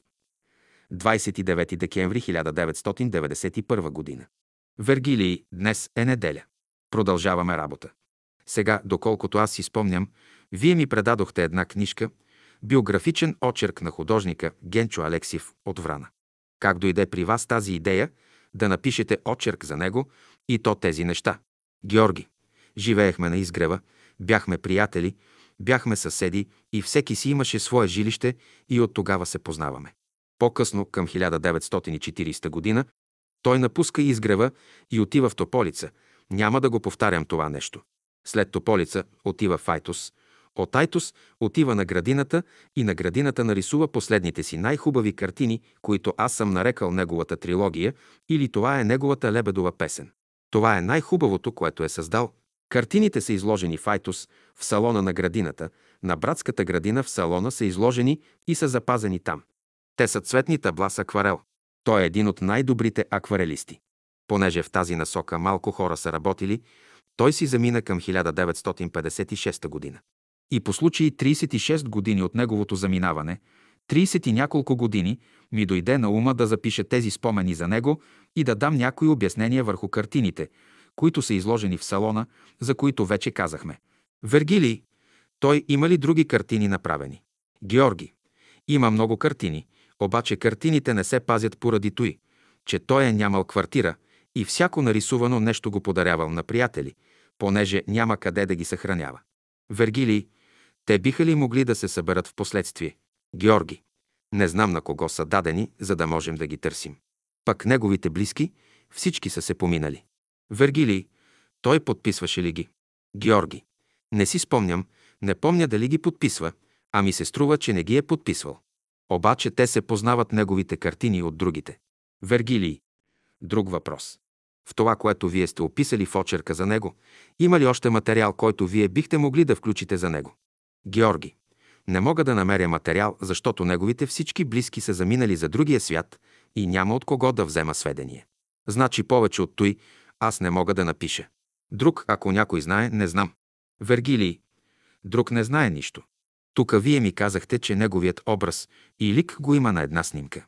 Значи тази снимка, която е на изгрева и пред бараката на Борис, които са се заснели тука, този е бил Генчо Алексиев. Георги. Първият в редицата е Генчо Алексиев. След това идват Георги Радев, Елиезер Коен, Колю Нанков, Тената, този не го знаеме, Цанка Екимова, Борис Николов отзад и мъжът на Цанка, Йордан Екимов. Значи фактически това е ликът, който ви трябваше за очерка на Генчо Алексиев. Вергилий, аз ви подарявам тая снимка. Георги. Мерси. Вергилий. Значи друго нещо за него няма. Глава 33. Генчо Алексиев. Художник. Пейзажист. Бегли бележки от Георги Събев. Вместо предговор, с настоящите кратки бележки нямаме намерение да пишем биография на художника Генчо Алексиев. Това не правим не защото не заслужава, а поради обстоятелството, че разполагаме с крайно оскъдни биографични бележки. Ето защо принудени сме да се задоволим с най-малкото, като опишем последното десетилетие от неговия живот, за което имаме непосредствени наблюдения. Това десетилетие ни загатва за богатите възможности, с които художникът е бил надарен. Тези творчески възможности до голяма степен остават неразкрити, непроявени, ето защо неговият талант остава непознат за широкия кръг от хората на изкуството. Ако художникът Генчо Алексиев имаше поне минимална материална помощ, талантът му би разцъфтял и би обогатил живота с неговото творчество. Настоящите кратки бележки са по случай 94 години от раждането му и 34 години от заминаването му за отвъдния свят. 10 октомври 1990 година. Първи спомени. Запознаването ми с художника Генчо Алексиев датира от лятото на 1922 година, когато се връщах от събора на Бялото братство, който се състоя в полята на град Велико Търново. Съборът бе привършил и съборяните вече се пръскаха в разни посоки, за да се върнат по домовете си. Докато едни поемаха пътя към Севлиево, то голямото множество пое пътя за ЖП гарата. Влаковата композиция бе голяма, сякаш едва смогваше да побере толкова много народ. Стекал се отведнъж. Купетата и коридорите бяха пълни, дори препълнени. На прозореца на едно купе се разговаряха двама души. Единият около 30 годишен, а другият едва 15-16 годишен, вече ученик в гимназията. Те току-що се бяха запознали. Вие, драги читателю, вероятно вече се досещате кои бяха тия двама пътници. Единият – Генчо Алексиев, а другият – Моя милост. Художникът Генчо Алексиев е родом от град Варна. Произхожда от бедно многочленно работническо семейство. Баща му бил обуштар, кърпел обувки. Всички са чакали на неговите ръце. Роден е през 1896 година. Генчо е следвал гимназия до 6 клас. Не е могъл да продължи поради високите училищни такси. Останал с незавършено средно образование, въпреки желанието му да продължи образованието си. През 1922 година, когато Александър Стамбулийски бил министър-председател, а управляваща тогава е земеделската партия, е бил назначен като служител в афишното бюро при общината поради липса на по-висок образователен ценз. Това продължило около една година и когато на 9 юни режимът на Стамбулийски, брат Генчо бил освободен от работа, той вече не постъпил на държавна работа. Около 1927 година брат Генчо отива в София. През летните месеци той прекарва на изгрева на обща палатка, която събирала пет на десетина души. Наричали я пансиона. През 1930 година брат Генчо вече имал собствено жилище. Малка дъсчена стая с минимален размер, в която едва се побирали легло и маса. Това жилище е било единствената собственост на нашия приятел, художник. През това време той е рисувал пейзажи, цветя, натюрморти, но тъй като не е имал място, където да съхранява таблата, подарявал ги на приятели, които, когато са можели, са го подпомагали материално. Ето защо техният брой се губи във времето. През 1940 година брат Генчо отива да живее в селото Полица, където прекарва около две години. Живял е в дома на ръководителя Димо Джожев. Понеже брат Генчо е бил и музикален, През свободното си време е обучавал някой от девойките от братството на китара. С това той станал още по-полезен, даже необходим. През тия години е нарисувал хубави пейзажи, с които малко художници могат да се похвалят. Както хората от Бялото братство, така и интелигенцията от селото са посрещнали с радост изложбата, която той е уредил в училищния салон. Това го импулсирало и породило в душата му нови идеи и хрумвания. Но за зла чест, една нощ двама хулигани влизат през отворения прозорец в изложбения салон и му похабили изложените табла. Това обстоятелство много го огорчило и той наскоро напуска Тополица за винаги и отива да живее в град Айтос през 1942 година. Там бил настанен от брат Георги Куртев в свободната стая при братския салон. Брат Куртев, като разбрал, че братът няма никакви средства за препитание и като научил, че брат Генчо умее да подвързва книги, насърчил го да обзаведе малка работилница в жилището си, като се стараял всячески да го подпомогне. Писал на приятелите, които имат словото на учителя, добре е да си го подвържат при брат Генчо. Така хем словото ще се запази, хем братът ще може да преживява от собствен труд, без да бъде в тежест на когото и да било. И така, приятното и полезното били хармонично съчетани. Това продължило до 1945 година, когато брат Куртев, който вече живеел на братската градина, поканил брат Генчо да отиде при него на градината. Братът приел поканата и отишъл. И тъй, двамата братя заживяли заедно. Това тяхно съжителство оказало благоприятно въздействие върху брата художник и събудило творчески импулси в неговата душа. Все по това време в съзнанието на художника назряват идеи, които чакат време, за да се родят. Тогава са родени няколко символични картини. Окото на Бога, тесният път, човешката душа, под крилото на Всевишния, тема от 91 псалом и голямо цветно табло, земното кълбо, опасано от змия, която си е захапала опашката, символизира безконечността на знанието. Последната картина се намира в салона на селото Полица, а всички останали символични картини са в молитвената стая на братската градина – Айтос. Всички хора, които се занимават с изкуство, са забелязали, че не всички дни и часове са богати на нови идеи и хрумвания, че има и дни, и седмици на безплодие, които трябва да знаем как да посрещнем. Говори се за великия руски писател Лев Толстой, когато идвали дни на творческо безплодие. Той оставял парото на страни, отивал в градината, вземал лопатата и копаел или препасвал обощарската престилка, вземал обощарския чук и шило и почвал да кърпи обувките. Също така е правил и брат Генчо.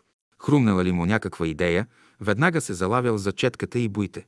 Настанало ли творческо безплодие? Той почвал да подвързва. По този начин всичкото време се оползотворявало. След тези символични картини му хрумнала идеята за серия от три картини, която аз ще нарека трилогия. Тези картини имат връзка една с друга.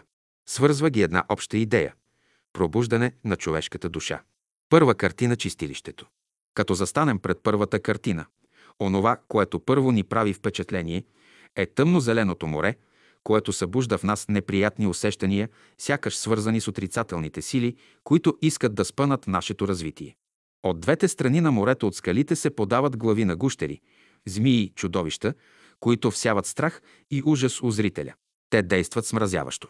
Тези чудовища не са друго, освен нишите страсти, които завладяват човека с непробудено съзнание. Те му пречат да поеме своя възходящ път. А ето там, наляво, се откроява светла пътека, по която вече са се устремили пробудените души, които следват Зоя духовен ръководител. От окултната наука знаем, че напредналите братя от небето следят много зорко за прогреса на всяка душа и веднага пращат помощ на уния, които вече се пробуждат. Страданията, каквито и да са те, може да бъдат продължителни, но не вечни. Великата Божия любов е готова да прости на всеки, който е готов да не повтаря грешката си. Всяка душа си има свой духовен ръководител. А освен това, има и групови ръководители, които ръководят цели общества. Такъв е случаят на тази картина първа, където ръководителят извежда готовите души вън от чистилището. Той ги води на изток. Там, между зъбарите на страшни скали, се виждат зарите на изгряващо слънце, бленуваната цел. Втора картина – духовният свят. Във втората картина също на пръв план се вижда море, острови, скали, на които са приковани човешки души. Това са душите на уния, които през земния си живот са вършили големи, непростими грехове. Тези души биват постоянно нападани от чудовища И те са в постоянна отбрана, като живеят в непрекъснат страх. Но това не ще продължи вечно, а само до тогава, докато от тях се пробуди разкаяние и пожелаят да се поправят. Тогава им бива изпратена помощ и те биват извадени от тия условия и биват поставени при нови условия, по-благоприятни за тяхното развитие. По какво се познава, че в една душа е настъпило разкаяние? Познава се по това, че около главата се явява едно леко сияние, което е верен знак на настъпилото разкаяние. Наляво горе художникът е нарисувал светла пътека, по която се движат пробудените души. Те минават по тесния път над пропасти и бездни, но неустрашимо следват стъпките на своя ръководител. Той ги води към една златна врата, окъпана в светлина. Това е вратата на Новия Ярусалим, на Царството Божие, както учителят го назовава в Словото си. И в духовния свят пак има съблазни и изкушения, но те са от по-фино естество. Там е нужна още по-голяма будност и различаване. Трета картина. Това е сложна композиция, в която трябва добре да се вгледаме, за да я разберем. Тук на първи план виждаме кърваво-червена мантия, която сякаш застрашава да залее света. Тази мантия не е нищо друго, освен безбожието, материализмът и социализмът, които жаждат да завладеят света. Но това няма да им се отдаде, фигурата под червената мантия е без глава. А какво може да направи тяло без глава? Нищо. Под мантията се подават ръце на скелет, лишени от живот. Ръцете са символ на правдата. Ръцете са мъртви, то ще рече, че при социализма и комунизма правдата и справедливостта са мъртви. Справедливостта е погазена, забравена. При социализма и комунизма неправдата и лъжата господаруват. Далеч наляво, на края на картината, се виждат кръстове, гробища, което ще рече, че е вече краят на всички човешки заблуждения, които дълго време са били наш кумир. На първи план се очертават две фигури, първата от които представлява човек, който държи корона в ръце, която издига високо, а отдолу много ръце се протягат алчно към нея. Искат да му я отнемат. Царската корона – това е символ на монархизма. Властолюбието, което е една от най-силните човешки страсти, времето на монархизма вече е минало. Втората фигура – човек, който пази съкровището си, а нечи ръце посягат да го задушат и да му отнемат съкровището. Това е сребролюбието. Желание за трупане на земни блага. Това са алчността, с която човек трябва да се бори и да я победи. Зад тези фигури се виждат пожари, причинени от падащи бомби, чрез които самолетите сипят страх и ужас към всичко живо. Война и изтребление – ето виждаме докъде човечеството е стигнало. Вдясно долу на картината се съзират три символа – корона и скиптър, шлем и меч, попско расо и килимявка. Корона и скиптър – това е монархията. Време е вече тя да слезе от сцената. Времето е минало. Шлем и меч – това е милитаризмът, военщината, която все още иска да развява знамето на войната, но човешкото съзнание вече значително е порасло, вече се заговаря за Европейски парламент, което ще рече, че близко е времето да се премахнат и границите, тогава ще имаме един народ, едно отечество и едно човечество.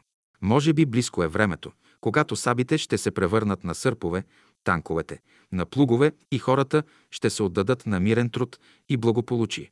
Попското расо и килимявката представят клерикализма, попщината, обредното служене, при което великото учение на Христа се превръща в догми, които са железните вериги около врата на вярващите.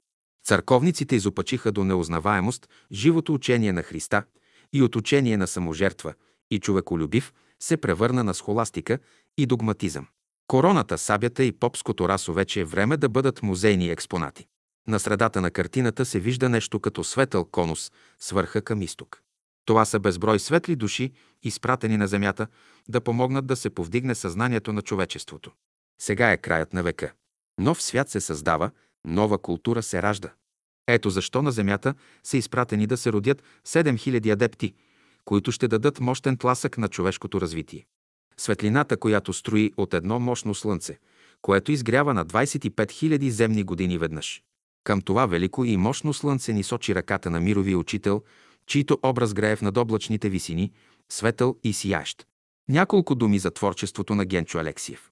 Сега, преди да се разделим с картините на художника, макар и посмъртно, необходимо е да кажем няколко думи за художественото му творчество. Ние не ще го сравняваме с разни други художници, пейзажисти, каквито има много, но ще го сравним само с най-изтъкнатия от тях майстор на акварела Константин Штъркелов. Последният е всепризнат като голям майстор. Ако сравним таблата на брат Генчо Алексиев с тия на Штъркелов, ние биваме поразени от голямото сходство между двамата, че трудно би било да ги различим.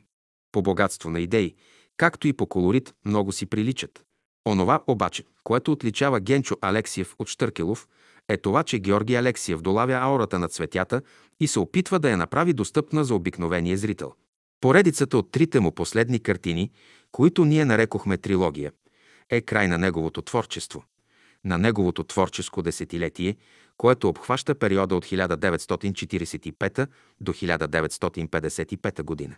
Ето защо справо можем да кажем, че трилогията е неговата лебедова песен, с която той се прощава със света на изкуството. Поминал се е от туберкулоза на белите дробове. На 10 октомври 1956 г. в град Пловдив. В момента ми хрумна една мисъл от професора Сен Златаров, която искам да споделя с моите читатели, предадена с мои думи. Човек, за да може да работи в областта на кое и да е изкуство и да бъде плодовит, той не трябва да мисли за ежедневния хляб. Грижата за насъщния пречи на изкуството. Изкуството иска всеотдайност. Грижата за насъщния постоянно е преследвала брат Генчо Алексиев. Ето защо той не успял да изяви своите творчески възможности, поради което останал почти неизвестен даже и в средата на художниците. Ето защо пожелаваме на брат Генчо, когато наново дойде на земята, да има по-добри условия да развие дарбите си. Глава 34. Колонията в Мъглиш. Лагер. Школа Мъглиш. Стихотворен пътепис от Георги Събев. По спомените на една майка. Посвещавам настоящия стиховорен пътепис на любимата ми съпруга Донка по случай на вършване 17 години от заминаването й в отвъдния свят. Бургас, 1960 година. Брат Желев на лагер основи положи, Божието дело на опит приложи. Писма той разпрати с топли покани. На лагер да дойдат децата призвани. Всички да носят цигулки, китари. Там музика ще учат и млади, и стари. Бельо да си носят, ювка в турбата. В джоба парички и ума в главата. Часът вече удари. Ето, тръгва влака. Едно дете пита да остана кака. Децата смутени. От дом неделени. Едни мълчаливи, а други засмени. От Бургас са само Верчето и Лили, две деца обични на майките мили. Митко от Горица, Стоянчо от Бата, с чанти в ръцете е с бельо в турбата. Влакът вече потегли на дългия път. Няма вече пречки децата да спрат. Майки и сестрички деца придружват. Гълчат, чуроликат, без да се смущават. Часове минават, влакът все лети. Майки се увличат в сладки мечти. Умората дойде. Клепки натежаха. Едни още будни, а други заспаха. Майки и сестрички стоят и се чудят. Тези деца мили, как да ги събудят. Ето свирна влакът. Гара наближава. Някой през прозорец там глава подава. Тулово е близо. Вече влакът спира. Всеки от купето багажа прибира. Там ги чака Райчо с любов гореща, с очи на сълзени пред таз мила среща.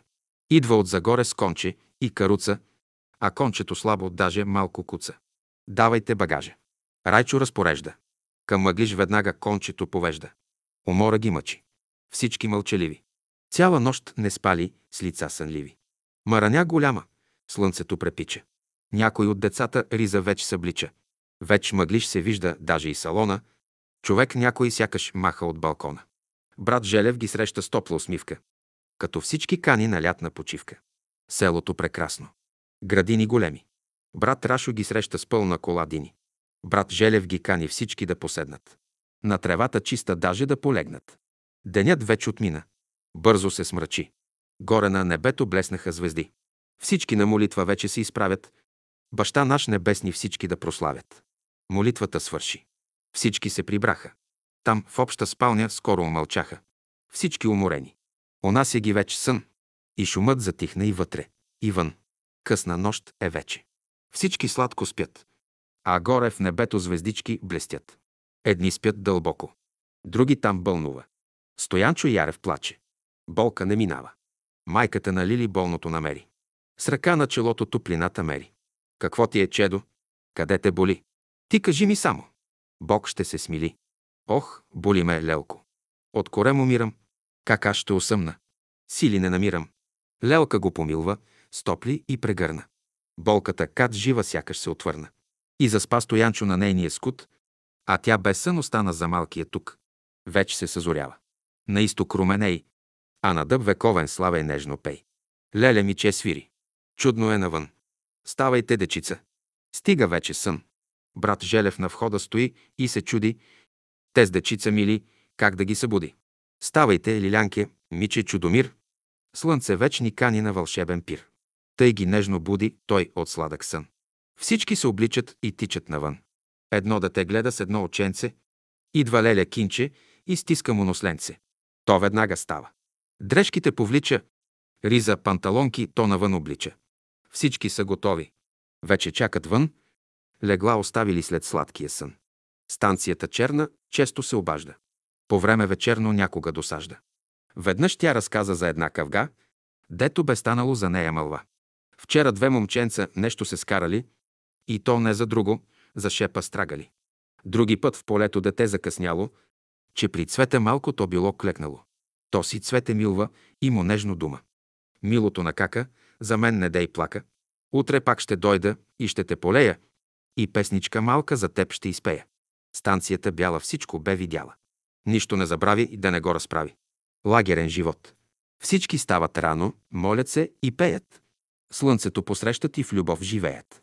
Трудностите често те посрещат с песен и така животът вече става интересен. Брат Желев децата честичко събира. Примери, полки, най-добри намира. Идеята за братство всички тук сплотява. Всеки на брат Желев вече ръка подава. Камбуров с кавала често се увлича, идилията овчарска най-много обича. Леля Миче златна концерти изнася, тъй за колектива много допринася. Леля драга готви. Все пълни казана, та с работа за нея сякаш най-отбрана. Борба с трудностите. Как се калява стоманата. Един ден се случи, складът се опразни, нищо не остана от продукти разни. Всичко се привърши. Леща, боб, захар. Ни хляб, ни ювка, нито пък сухар. Нищо бе в склада. Нищо в казана. Унине общо всичките обхвана. Брат Желев. Братчета, сестрички, днес сме без храна. Нека не ни плаши. Малка е беда. Ние ще се помолим на наши баща. Помощ да ни прати. Дар от небеса. Молитва. Татко наш небесни, молим, помогни ни. Гладни сме, о Боже, храна изпратини. Още час не мина, пристига брат Руси, с цяла кола круши, храна за сто души. Друг прати продукти, трети хляб достави. Чудо невидяно, как ще се забрави. Векове ще минат. Ще се споменава. Как с вяра живеят за Божия слава. Прощално утро в мъглиш. Смяната привърши. След ден-два е края, но никой не иска да напусне рая. Брат Желев. Днес, деца, ще идем всички в селото с музика и песни пред майки в школото. Нека те да видят какво сме учили. Когато на лагер всички тук сме били, утрото започна с отбрани песни. Гласове звънчета. Мелодии чудесни. Пяха блага дума, пяха светъл ден. Сгрейнали лица и дух вдъхновен. Салонът е пълен. Всички лица греят. Мало и голямо в любов живеят. Всички аплодират. Салонът течи. Брат Желев там негде спотаен мълчи. Утрото привърши, но никой не става. Всеки иска още то да продължава. Една майка от селото. Вие, деца обични, Бог ви тук изпрати. Само дни сте тука, а вече познати. Идвайте често, обични нам деца, да пълните с радост нашите сърца. 30 август 1947 година. Глава 35. По пътя на ветераните. Доктор Георги Миркович. 1825-1905 година. Доктор Георги Вълчев Миркович е роден на 10 март 1825 г. в град Сливен. Баща му произхожда от град Стрелжа, където се е занимавал с обощарство и търговия на вълна, а майка му, Койка, е била преселена в Сливен от опожареното и разсипано от кърджалите село Раково. През 1830 г. баща му, заедно с други сливенци, се преселва във Влашко, близо до Плоещ, в новото поселище Беряска, но не му харесва и скоро се завръща в родния си град Сливен, където Георги постъпва на училище при известния тогава учител Грък. Цукала, а по-късно продължил образованието си в град Котел при учителя Сава Доброплодни през 1840 година. След три години той се завръща в родния си град, но имал силно желание да продължи образованието си в Цариград, сега Истанбул. Баща му не се съгласил и го оставил в дюкяна си на Аба Пазар да продава вълна и амурлуци. Това продължило до 1846 година, когато доктор Селемински енергично се застъпил, щото 12 българчета да бъдат изпратени в Киевската семинария като стипендианти. В това число бил и Георги, бъдещият доктор, медик. В семинарията не му харесали условията. Ето защо той едва приключил годината.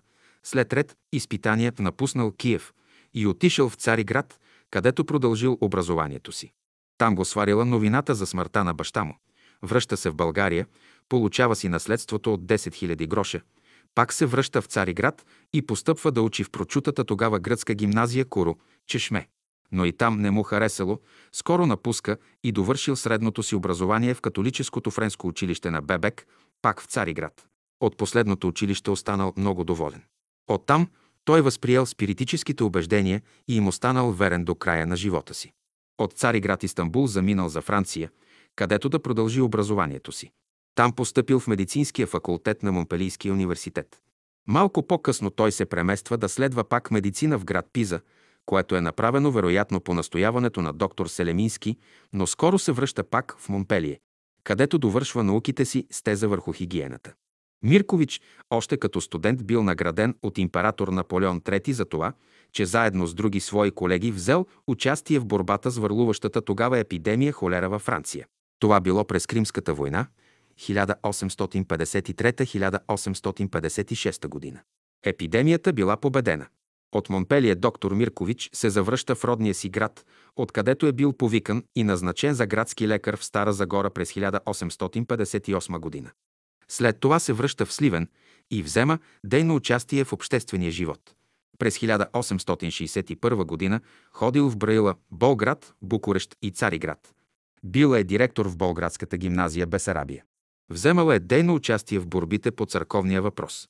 През 1867-1868 година е бил лекар в Гере, Видин, от когато датира неговото участие в революционното движение под името доктор Мирца. Но скоро бива заловен, арестуван и пратен на заточение в Дярбекир. На отиване на мястото на заточението бил окован в вериги и прекаран през Сливен, да го видят близките му и за назидание на съгражданите му. Това е станало през 1870 година. След 8 години заточение той бил засегнат от обща амнистия, връща се в Сливен, където продължава лекарската си практика. Бил е губернски врач, после директор на Сливенската гимназия и след това бил градски, а по-късно държавен лекар, след което се отдава и на литературна дейност. През 1891 година той почнал редактирането и издаването на списание Нова светлина, в което като пионер в България прокарва и популяризира учението за спиритизма и окултизма. През 1893 г. прибавя списание Здравословие, в което проповядва и популяризира водолечение, слънцелечение, хигиена, масаж, животен магнетизъм, както и внушение за лечебни цели. Също така доктор Миркович е първият у нас, който проповядва хомеопатичната метода за лекуване, т.е. лекуване с минимални дози. Излезли са 5 години от списание «Нова светлина» и 3 години от здравословие. А през 1903 г. вместо списание «Нова светлина» почва да издава списание «Виделина», което е просъществувало до 1905 г., когато редакторът и издателят на списанието доктор Миркович се поминал. Доктор Миркович е бил член на Българското книжовно дружество, сега Академия на науките. В книжка 6 на списание Летопис е поместен спомен с биографични бележки за него. Доктор Миркович се е запознал с учителя на 6 април 1900 година и присъствал на първия събор на Бялото братство в град Варна заедно с Пеню Киров и Тодор Стоименов, последните двама от Бургас. От данните, с които разполагаме за доктор Миркович, узнаваме, че той е бил благ, милосърден и справедлив човек. Въодушевявал се от великата проповед за човека, любов към ближния. Ето защо той понасял стоически страданията и лишенията по пътя на борбата му за по-сносен живот. Той вярвал дълбоко в разумността на мирозданието и в победата на доброто. Миркович е смятал за пръв дълг на всеки човек да помага на ближните си при различни неволи в живота. Затова е лекувал безплатно бедните си съграждани. Но това той не е считал за достатъчно, ето защо и парично им помагал. Неговите хомеопатични лекарства микродози били раздавани на страдащите даром. Те помагали, въпреки скептицизма на закоравелите материалисти, които се срещат на път и под път по широкия Божий свят. Образът на доктор Миркович се откроява с голяма светлина на фона на историята в три области – като революционер, като просветител и като лечител. Но не по-малко важни са и неговите религиозно – философски убеждения, които той популяризира предимно чрез страниците на издаваните от него списания и книги. Сега, когато сме вече към края на това кратко изложение, можем да кажем, че доктор Миркович е бил една широко отворена душа за всички нови идеи и изследвания. Негова е заслугата, че той пръв в нашата страна възвести ясно и с прозрение, че в природата зад грубата материална действителност действат и невидими сили и проявления от духовно естество. В нашата епоха на закостенял материализъм днес, тая именно заслуга на Миркович не можа да се оцени достатъчно. Науката крачи с бързи крачки. Трупът се грамада от факти, в които скоро ще се спънат уния, които са скептично настроени. Близкото бъдеще неминуемо ще ни наложи да видим света в друга светлина и тогава направеното от доктор Мрикович ще се види в истинския му ръст. Доктор Миркович вярваше твърдо в съществуването на Бога, както в прераждането на човешката душа, в нейното еволюционно усъвършенстване. Той вярваше още в нравствения закон на живота, а именно, че всеки каквото прави, това ще пожене. Всеки сам създава или подготвя съдбата си. Доктор Миркович е завещал на Сливенското читалище Зора своята библиотека, състояща се от 427 тома книги, както и своите печатни издания, възлизащи на 114 000 тома, както и сумата 300 лева и други значителни суми, оставени за благотворителни цели. Доктор Георги Мрикович се е поминал на 29 септември 1905 г. в родния си град, като е живял 80 години. Пояснение. Този кратък доклад е изготвен по случай 74 години от смъртта му и 154 години от рождението му. Литература. Сборникът «Той не умира» Сливен на безсмъртните борци. Сливен 1935 г. Сете. Гидиков. 10 май 1979 г. Пеню Киров. 1968-1918 г. Пеню Киров е роден на 13 юли, събота 1868 г. в град Карнобат. По-важни фази от неговия живот са следните. Едно той произлиза от четири поколения религиозни хора, с начало от село Рахово, Котелско. После живял в Сливен и Карнобат. Две на 8 годишна възраст бил посетен от светло същество. Това ще да е било през 1875 година. Тогава той видял това светло същество да се носи по въздуха от юг към север. Три на 12 годишна възраст, т.е. през 1880 година, е бил увенчан с венец от двама ангели по поръка на Бога. Отец. 4 на 15 годишна възраст, минус 1883 година, за първи път е излязал зад границата, но не е казал къде е ходил. 5 на 17 годишна възраст е поступил доброволец и участвал в сръбско-българската война. Бил е към град Кула. Понеже не желаял да се сражава, когато дружината е получила заповед да влезе в сражение. Той се помолил и веднага заболява от дизинтерия, поради което веднага е бил изпратен на лечение в болницата в град Русе, където го заварва примирието. 6 на 19 годишна възраст, 1887 година, бива удостоен и взет за редовен войник, като е служил военна служба до 1390 година. 7 на 27 годишна възраст встъпил в брак, за да помогне на една страдалческа душа, дух скиталец, който е молил за помощ. 8 на 32 годишна възраст през 1900 година, на 23 юли, неделя, в 3 часа сутринта е бил освободен от греха, като е бил погребан с Христа Господа, е бил облечен в духа Христов от учителя, наречен Петър Дънов. 9 на 35 годишна възраст през 1903 година е ходил да проповядва Господа из България, като е тръгнал от Бургас през Анхилопоморие, Месенврия Несебър, Русе, покрай Дунава, Свищов, Видин и на юг към Цари Брод, София, южната граница, Странджа, като спрял в манастира Свети Пантелеймон, при село Коджаб-Бук, Карабонар и се връща в Бургас. Целият този маршрут е изминат пеш, като е бил на своя издръжка. Носел е на гръб духовна литература за продан, от която се е издържал. Така му било наредено от небето, от Отца, което брат Пеню лично е разказвал на брат Минчо Сотиров от Бургас, чието спомени излагаме в настоящето кратко изложение. Към 1902 или 1903 година явява му се Светият Дух и му казва Бог те определи да обиколиш България и да проповядваш за Бога една или три години. Тогава брат Пеню отговаря Избирам три. Наредил всичко в дома си и тръгнал. Това брат Пеню лично го е разказвал на брат Боян Боев. Брат Пеню е образец на кротост и смирение, което излъчва образът му. Човек с големи духовни знания, винаги готов за жертви и добри дела. Доколкото ни е известно, той е имал ред години срещи с учителя на Бялото братство, който тогава е бил известен под името Петър Дънов. Някои от тия срещи са били инкогнито осъществявани. Например, ще тръгне от Бургас за Варна, където е бил учителят, като по пътя е избягвал да среща каквито и да било хора. Свръзката между тях е бил при някои случаи Архангел Михаил. Имало случаи, когато той прекосявал цяла България от изток към запад – Ямбол, Нова Загора, Стара Загора, Казанлък и другаде. От изложеното до тук, макар и много кратко, се вижда как е работил този мил и многообичен брат със своето голямо послушание и вярност към Божието дело и как той е бил ръководен от Божествения дух още преди да се постави основа на клона Бургас.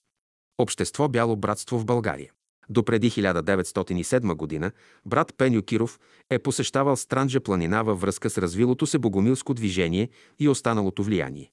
При една от тия обиколки било му внушено от светли същества, че вече е време да се основе кръжок в Бургас, който да има за цел духовното развитие на членовете му и подготовката им за бъдещата им култура.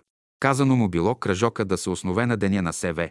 Пантелеймон, 27 юли 1907 г. по нов стил 9 август. За председател, ръководител на кръжока бил избран брат Пеню. Като първата работа на кръжока да се изучава свещеното писание. Стария и Новия завет. Първите ученици на кръжока били трима души. Пеню Киров, доктор Миркович от Сливен и брат Козловски от Ямбул, който по-късно се изселил от България. Правили са се сеанси, при които групата е имала много ценни опитности и материализации. Тези опити затвърдили вярата и разширили духовния им мироглед. Преди основаването на кръжока, спиритическите сеанси са били негласни, извършвани точно в определено време и часове и дни, което е вярно и строго определено при духовните срещи. Оформено с протокол общество, първо се наричало спиритическо общество, а по-късно общество Бяло братство клон Бургас, което учителят почнал да посещава и напътва.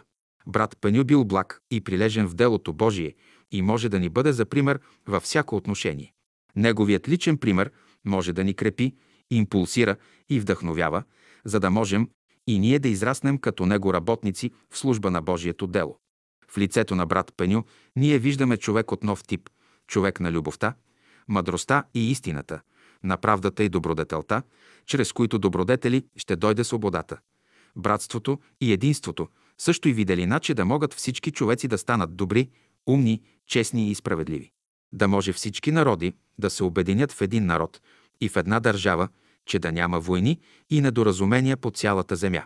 Още през 1898 г. нашите приятели от Бургас, ръководени от една вътрешна подбуда и под ръководството на учителя, когато тогава са наричали още господин Дънов, са заработили за духовното издигане и пробуждане на българския народ, като се е разнасяла духовната просветна литература, каквото е било списанието Виделина, редактирано и издавано от доктор Миркович в град Сливен, а също и други брошури с духовно съдържание.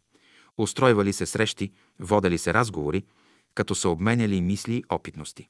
Работело се за пробуждането на готовите души, които първи ще поемат този светъл и благороден път. След като Козловски напуснал България, мястото му в кръжока било заето от най-младия брат. Тодор Стоименов от Бургас кръжокът бавно се развива, но не толкова в численост, колкото във вътрешна убеденост и непоколебимост. Брат Пеню Киров се поминал на 18 януари 1918 г. в Бургас. Чувал с сол. Пеню Киров е бил ротен командир на младия войник Черню Калушев, с когото са се запознали и опознали. Как е станало това, вече сме го разказали на друго място. Веднъж той се среща с Калушев и му казва да отиде в село Габерово при бай Слави Тодоров и да си вземе малко сол. Зачудил се брат Черню, защо да ходи у Габерово за сол, когато в тяхното село, близо до тях е магазинът и може да си купи колкото иска. Но щом бай Пеню казва, ще отида при бай Слави, да видя какво ще излезе от тази работа. Брат Славе, казал Черню, бай Пеню ме праща при тебе да ми дадеш сол, щото си имал цял чувал. Така ли ти каза бай Пеню? Иди, каза той, при бай Слави за сол. Ето и аз дойдох. За друга сол те праща той, казал бай Слави и му заговорил за учителя, за словото, както и за бай Георги от Айтос. Върнал се бай Черню, много доволен от тази среща. Нещо светло, благородно и велико изпълнило душата му, като никой път. Почнал и той да раздава от получената сол на ожеднелите и обезсолени души. Тодор Стоименов Георгиев 1872-1952 година. Брат Тодор Стоимен е най-младият от тримата първи ученици на учителя. Роден е на 17 май 1872 година в град Пазарджик. Произхожда от семейство със средна заможност. Завършил е трети прогимназиален клас в родния си град. След няколко години семейството им се изселва в град Бургас, където той почва работа като писар в окръжния съд в Бургас. Усърден в работата си, постепенно се издига в иерархията и стига до степен секретар на съда, на която служба се е пенсионирал на 45 години по стария закон за пенсиите през 1917 година. След пенсионирането си почва работа в търговското представителство на шевни машини Сингер. Брат Стоименов е бил много старателен в работата си, като не е допускал грешки, поради което много е бил ценен и уважаван, човек с бистър ум. Бил е често похваляван и награждаван за усърдна работа. Като идва в Бургас, наскоро се е запознал с Пеню Киров, който е десетина години по-голям. При едно идване на учителя в Бургас, брат Пеню го е представил на учителя и той става негов ревностен ученик.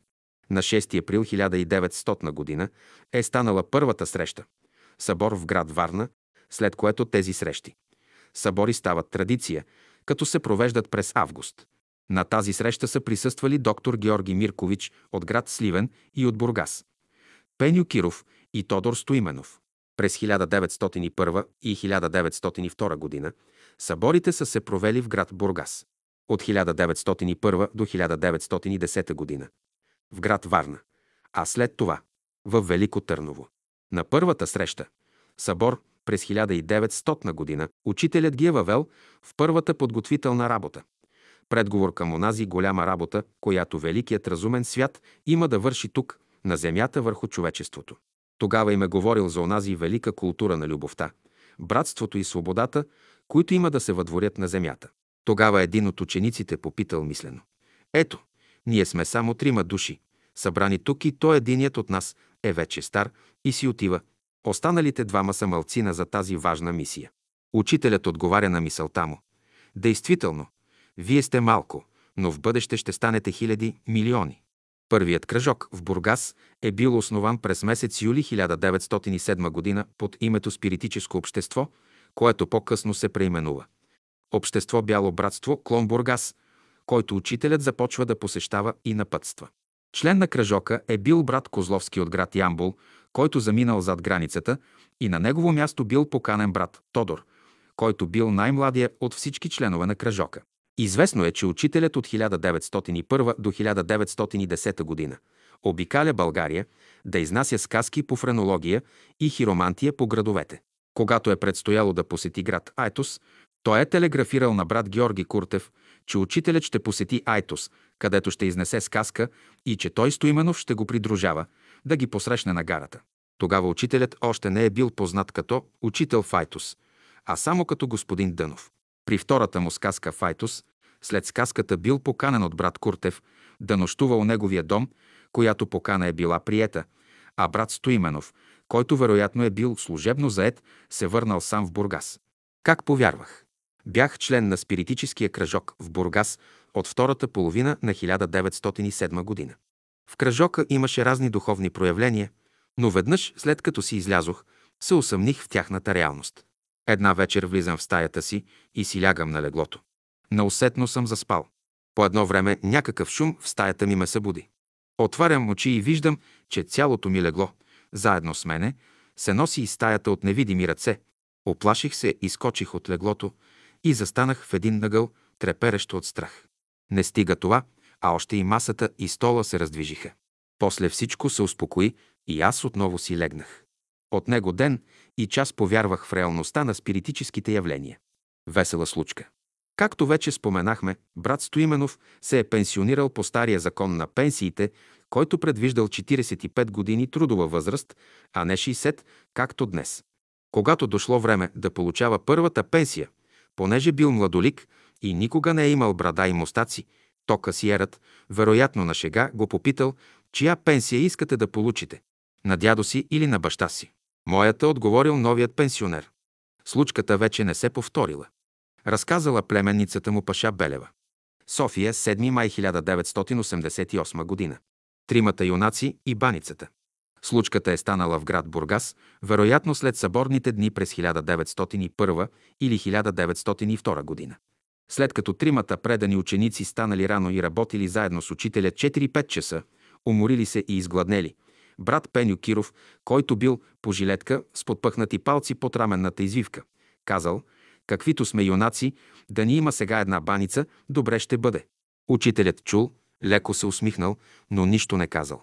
Продължили да работят, по всяка вероятност. Учителят нещо им е диктувал и те го записвали. След малко, когато си привършили работата и отворили вратата, и някой от тях излязал на пруста, намерили тава с баница, още толкова гореща, че не можела да се пипне. Кой бе донесъл баницата, никой не знаел. И кой е знаел, че им се яде баница, за да им я изпрати, никакъв човек не бил идвал, а баницата още вдигала пара, чакала да насити празните им стомаси.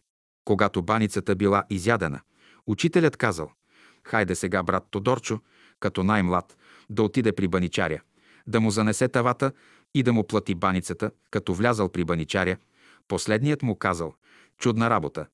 Извадих от фурната четири тави баница, а едната изчезна, без някой да имаше край мене. Но щом връщаш тавата и плащаш баницата, няма какво повече да питам. Как стана това, аз не мога да си обясня казал баничарят и прибрал донесената тава.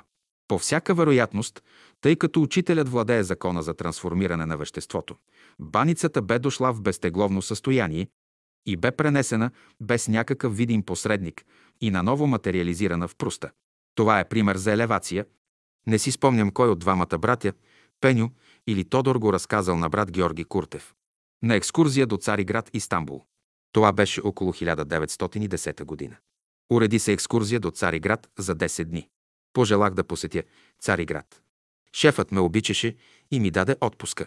Изкарахме необходимите документи, качихме се на прахода и отпътувахме. Радвах се, че ще видя най-после този тъй прославен град, където си бяха дали среща природната красота и огромното човешко богатство и архитектурното изкуство. Всички бяхме изпълнени с радостни предвкусвания за красотите, които има да видим и ще се обогатим съзнателно с нови впечатления. Искаше ни се по-скоро да пристигнем на това приказно място. На хоризонта вече се виждаше брега с силуетите на многожество сгради и безброй минарета на джемии. Ето, вече пристигнахме на пристанището. Посрещнаха ни с лодка турските власти и за наша голяма изненада ни съобщиха, че в града имало епидемия. Забраниха ни да слизаме на брега и казаха, че трябва да останем 40 дни, докато изтече карантинният срок. Моята отпуска беше само 10 дни. Чудех се какво да правя. Тогава се сетих да потърся помощта на учителя. По едно време стражата около мене се разреди. Почувствах, че сега е най-благоприятен момент да тръгна и да сляза от парахода. Тръгнах и слязох, сякаш никой не ме видя и не ме спря. Тръгнах към града без пари и без документи. Всичко бе в парахода. Но ето насреща ми идва познат човек от Бургас, на когото казах за положението си. Познатият разбра притесненото ми положение и веднага ми даде пари за билет, да мога да се върна с първия параход за България. Зарадвах се, благодарих му и отидох да се поразходя из града, да поразгледам, но понеже нямах документи, не бях спокоен и скоро се върнах на пристанището и взех първия параход за България. Билет ми дадоха, без да ми искат документ. Качих се на парахода и влязох в първокласно купе. Когато тръгна параходът, мина кондукторът по проверка, но той само отвори вратата, козирува ми и отмина, без да ме проверява. Аз бях разтворил вестника и го преглеждах. Пристигнах в Бургас без документи, които после ми изпратиха. Интересното в случая бе, кой бе уредил моето пътуване без документи и как се намери човек, който да ми даде необходимите пари за билета, да мога да се върна обратно. Забележка. Горната случка е разказана от брат Стоименов на брата Паню Бълдъров на изгрева, няколко години преди смъртта на брат Тодор Стоименов. Глава 36. Родословното дърво. Родословното дърво на Георги Събев. Коренът на родословието се губи в праха на турското робство. Родословието води от бащата на бащата на Георги Събев, т.е. на дядото, който се казвал Ганю Генев. Родоначалникът е Ганю Генев. Първият му син е Геню, който бил с изключителна сила. Не само в рода, но и цялото село. В борби, които се устройвали по празниците, е побеждавал, взимал първите награди, заради което турците го мразели. Решили да си отмъстят. Срещат го трима вечер в безлюдна улица и го били жестоко до смърт. Оставили го, понеже смятали, че е мъртъв. Близките го прибрали. Останал жив, но си загубил юначеството. Вторият му син е Велико. Единствената сестра е Неделя. Имала четири деца. Третият син е Христо. Имал шест деца. Четвъртият син е Съби. Сава Съби Ганев Ганев 1861-1949 година. Оженва се за Деша Пенчева Арабаджиева 1869-1942 година, от която има 8 деца. Пеню 1888 година, Гина 1891 година, Петър 1893 година, Колю 1897 г, Неда 1900 година, Христо 1903 г, Георги 1906 година, Ганчо 1909 г. Петър и Ганчо се поминали като малки деца. Тук ще се спрем на Георги Събев Ганев, онзи, който стана летописецът на Айтоското братство и на Георги Куртев, който се оженва за дъщеря му Донка и става негов зет. Съби Ганев Генев 1861-1949 година. Мъдрост от низините. Обичният ни баща, който е роден 1861 година, в края на турското робство, произхожда от бедно семейство и понеже тогава се е турило началото на училищно образование, не е могъл да учи и е останал без образование, като едва е успял да научи да се подписва. Това му е попречило да се издигне в обществото, но не му е попречило да бъде трудолюбив, честен и почтен гражданин, добър съсед и събеседник. След като аз през 1919 година възприех новите идеи и станах въздържател и вегетарианец, почнах като самодеец просветно-агитационна работа сред моите съученици и връзници. Тогава по-възрастните младежи ме наричаха малкия агитатор на вегетарианството. И това не бе произволно казано, защото аз получавах книги от едно софийско издателство. Ново общество, които разпространявах на ръчна продажба по селските сборове и тъй, бавно и постепенно печелех приятели и самишленици. Тогава някои от родителите на тези младежи се опитаха да убедят баща ми да ми забрани вегетарианството, за да не се увличат и техните синове. Баща ми им отговорил тъй. Позволете ми, добри мои съседи, да ви запитам и аз нещо. Кажи, дядо Сава, вие чули ли сте някой да се оплаква от моя малък син, че е влизал в чужда градина да бере плодове без позволение? Не сме чули, бай Сава. Чули ли сте моя син да се е карал и бил с някого? Не сме чули. Чули ли сте го да псува, да лъже или да върши нещо неприлично? Нищо подобно, бай Сава. Добре тогава, драги съседи, за какво да му се карам и какво да му забранявам, след като не върши нищо лошо. А това, че не е дял месо, то си е негова работа. С това на никого не пречи. Ето как мъдро е отговорил моят наук, баща на съседите, след което вече никой не му говорил против моето вегетарианство. Деша Пенчева Рабаджиена. 1869-1942 година. Дето не съм ти пречила. Милата ни и многообична майка се помина на 3 юни 1942 година в родното ни село от бъбречна болест на 73 години. А баща ни живя 7 години след нея и се помина през октомври 1949 година на 88 години. Когато и двамата родители бяха покойници, аз често си спомнях за тях и сякаш исках да разговарям с тях, тъй като знаех, че смъртта е засегнала само тяхното физическо тяло, а душата, т.е. съзнанието е живо и съществува. Като награда за тази ми увереност, една нощ сънувам майка си, че разговарям с нея, като в съзнанието ми стои мисълта, че тя е жител на отвъдния свят. Ето и нашият разговор. Как си, майко? Как живеете отвъд? Добре съм, синко. Много съм добре. А какво правиш и с какво се занимаваш?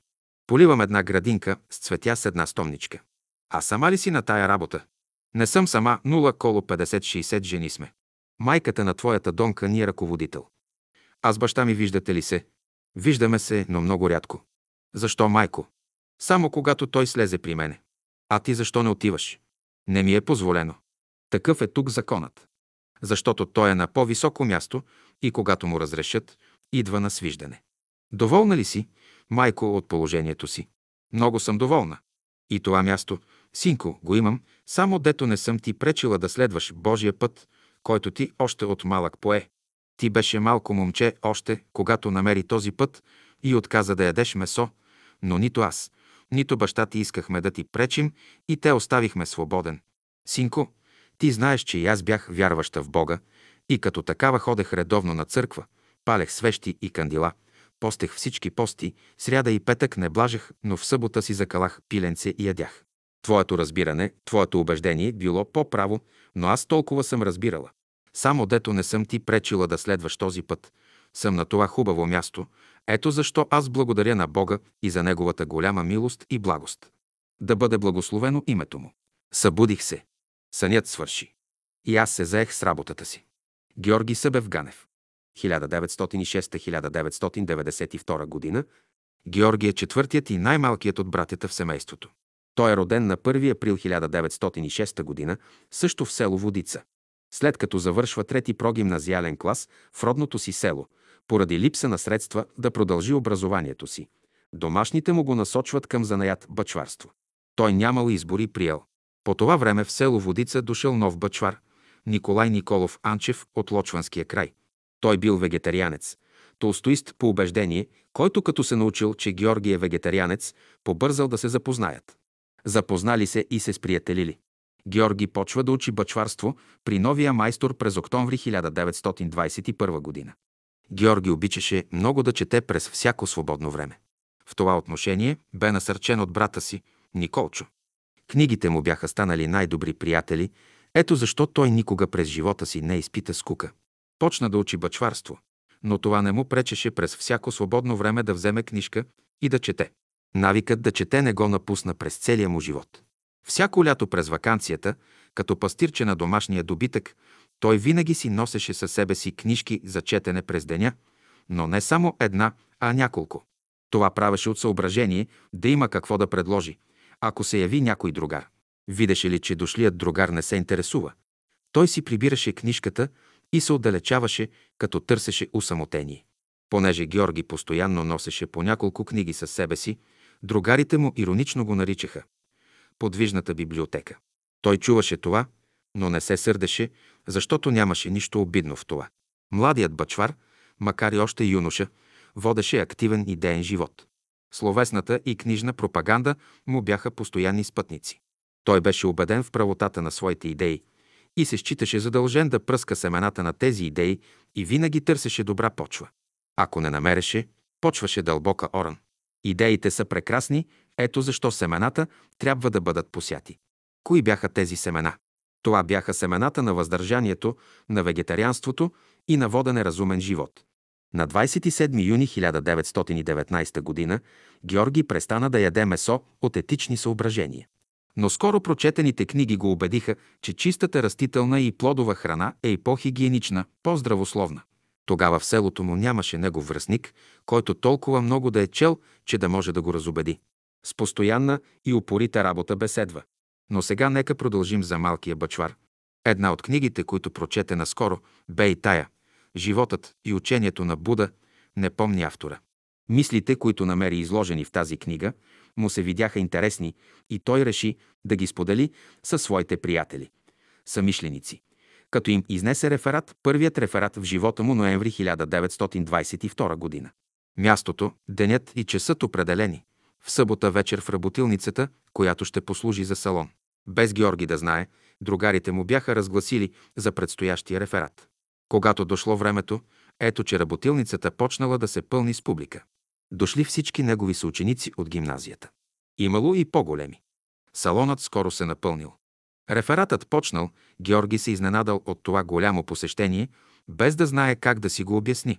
Дали темата на реферата ги бе привлякла или някоя друга причина – той не знаеше и нямаше време да мисли за това. Добре дошли, гости, каза той и почнал да чете реферата. Всички слушали внимателно. Когато рефератът бил едва към средата, Георги забелязал, че се разменят погледи и полуусмивки, но той нямал време да мисли върху това. Но ето изведнъж някой духнал лампата и настанало мрак.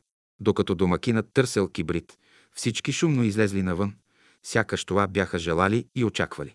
Така минал първият реферат на Георги, първата му обществена проява.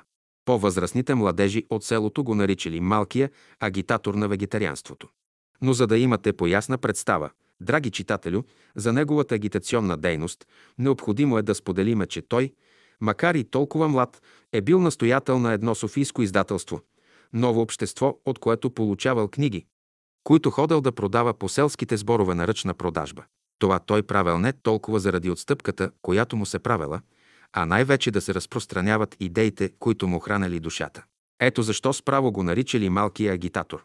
На следващата, 1922 година, Георги продължи образованието си в гимназията. Там, за негова голяма радост, имаше ученическо въздържателно дружество, на което той веднага стана член. По-късно той бе избран в ръководството, а след това и председател на дружеството. От името на дружеството се изнасяха реферати в гимназията. Ставаха оживени разисквания. Георги също изнасяше реферати, която работа му допадаше, бе почната още от село. През 1924 г. в град Русе имаше конгрес на всички въздържателни дружества в страната. Дружеството, което той оглавяваше, трябваше да изпрати делегати, на които трябвало да се платят пътните. Тогава от името на дружеството се изнесе утрос вход. И така се събраха пари за пътните на делегатите. Инициативата бе негова. През есента на 1925 г. Георги бе завършил реална гимназия в град Попово и замина за София в държавната печатница да учи полиграфия. След това Георги завърши Свободния университет, Висш институт за економически науки. Тогава той мина на работа в счетоводството на печатницата. По това време се свикваха много запаси на военно обучение. Георги не искаше да отива в запас, защото бе вегетарианец и в запаса трудно ще кара с прехраната. Кметовете единствено не ходеха в запас. По това време се проведе първият кметски курс, ето защо Георги го завърши и беше назначен кмет на Просенишка община – Бургаско. Там по негова инициатива се основа самарянски курс. После по негово желание се премести в Руенска, а след една година и в Тололишка община. Командироваха го в новите земи, Сърбия и Германска община. След три месеца бе откомандирован. Току ще се върнал в Тополица, дошло нареждане за преместване в село Медвен, Котелско. На 21 ноември 1943 година. Най-бях доволен от кметуването в Медвен, разказваше веднъж той. Там той намерил добри условия да развие културно-просветна дейност. Медвен е малка община, само от едно село. Нямало средства за провеждане мероприятия, а да се занимава с преследване на комунисти, което било главната работа на кметовете тогава, било му противно, ето защо се хванал да просвещава народа, като основал Народен университет, като привлякал за помощници в реализирането на тази хубава идея местното учителство и общественици. Изготвили план и почнали подготвителната работа – сказките. Народният университет бил открит на 19 януари 1943 г. с сказка «Духовни прояви на българина през вековете», която изнесъл кметът Георги Събев. Читалищният салон се препълнил от мъже, жени и деца. Всички гледали и слушали словата на кмета, които се леели бодро, свободно и вдъхновено. Втората сказка била на тема домашно, гражданско и политическо възпитание на младеща, която била изнесена също от кмета, докато другите сказчици се подготвят. Не е нужно да изброяваме подробности, като ще споменем само темите на следващите сказки. Права и задължения на човека и гражданина, химическа и газова защита на населението, заразните болести и борбата с тях. Друг път в Медвенското читалище почти не са изнасени сказки и читалищния салон се използвал само за вечеринки. Интересното в случая е това, което твърдят медвенци, че докато предишните кметове постоянно са били в кръчмите, където са играели на карти, че дори и общинската поща се е подписвала в кръчмата, то новият кмет, господин Събев, почти постоянно е бил в кабинета си и всеки, който го потърси, можел да го намери. Ето кмет за нас, казвали жителите на Медвен. Народен кмет. И така, народният кмет успял да спечели доверието на населението и като се открил Народният университет, всички бързали да чуят изнасените от него сказки. Докато били другите кметове, когато дойде народен представител или някой друг общественик, викали хората от къщите един по един да се съберат няколко души, за да могат да отчитат дейност, то при господин Събев всички се отзовавали, само като прочетели афиша за сказките. По инициатива на кмета бе открит самарянски курс, посещаван от 1718 девойки, който курс бе ръководен от участъковия лекар. Също по инициатива на кмета бе въведен обществен контрол върху раздаваните от кмета. Комисар Дрехи и Бельо по време на купонната система. Нещо, което никой не го задължаваше. Беше чисто негова инициатива. На 15 септември 1944 г. кметът издаде службата, понеже народната власт отмени кметския институт, след което бе назначен като инспектор по труда от Министерството на социалните грижи към Бургаски окръг. Като инспектор той имаше възможност да обикаля окръга, което бе негово съкровено желание и се пенсионира през 1961 година. Георги изключи брак с Донка Куртева от Айтос и на година му се роди момиче – Лили, която на 19 април 1964 г. сключи брак с Димитър Анастасов от град Бургас, юрист. Родиха им се две деца. Мария през 1965 г. и Асен през 1972 г. Мария следва славянска филология, а Асен учи в английската гимназия. Съпругата му, Донка, се помина на 4 май 1973 г. на 67 години. Георги сега е на 81 години. Сега ще кажем няколко думи за допълнителната дейност, която е вършил по места, без да е бил задължен да прави това. Основал самариански курс в село Просеник, посещаван от 14-15 девойки.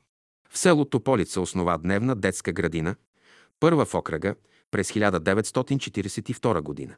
В Медвен – самариански курс, детска градина и Народен университет добавка за художествения дар на Георги. Би било съществен пропуск, ако не кажем няколко думи за Георги като художник. Още като ученик в прогимназията Георги е бил един от най-добрите по рисуване. По-късно той се насочва към рисуване на портрети. Като пастирче, през лятната вакансия, когато не разполагал с бележник, използвал гладките каменни плочи да се упражнява. Още през 1921-1922 г. е рисувал портретите на Карл Маркс и Ленин, които са красели стените на работническия клуб. Тогава комунистическата партия бе забранена. А портретите на Шекспир и Хенрих, Тозо, рисувани също от него, са красели стените на местното читалище. Той е излизал на концертно рисуване при литературните вечеринки, давани от учениците в полза на читалището.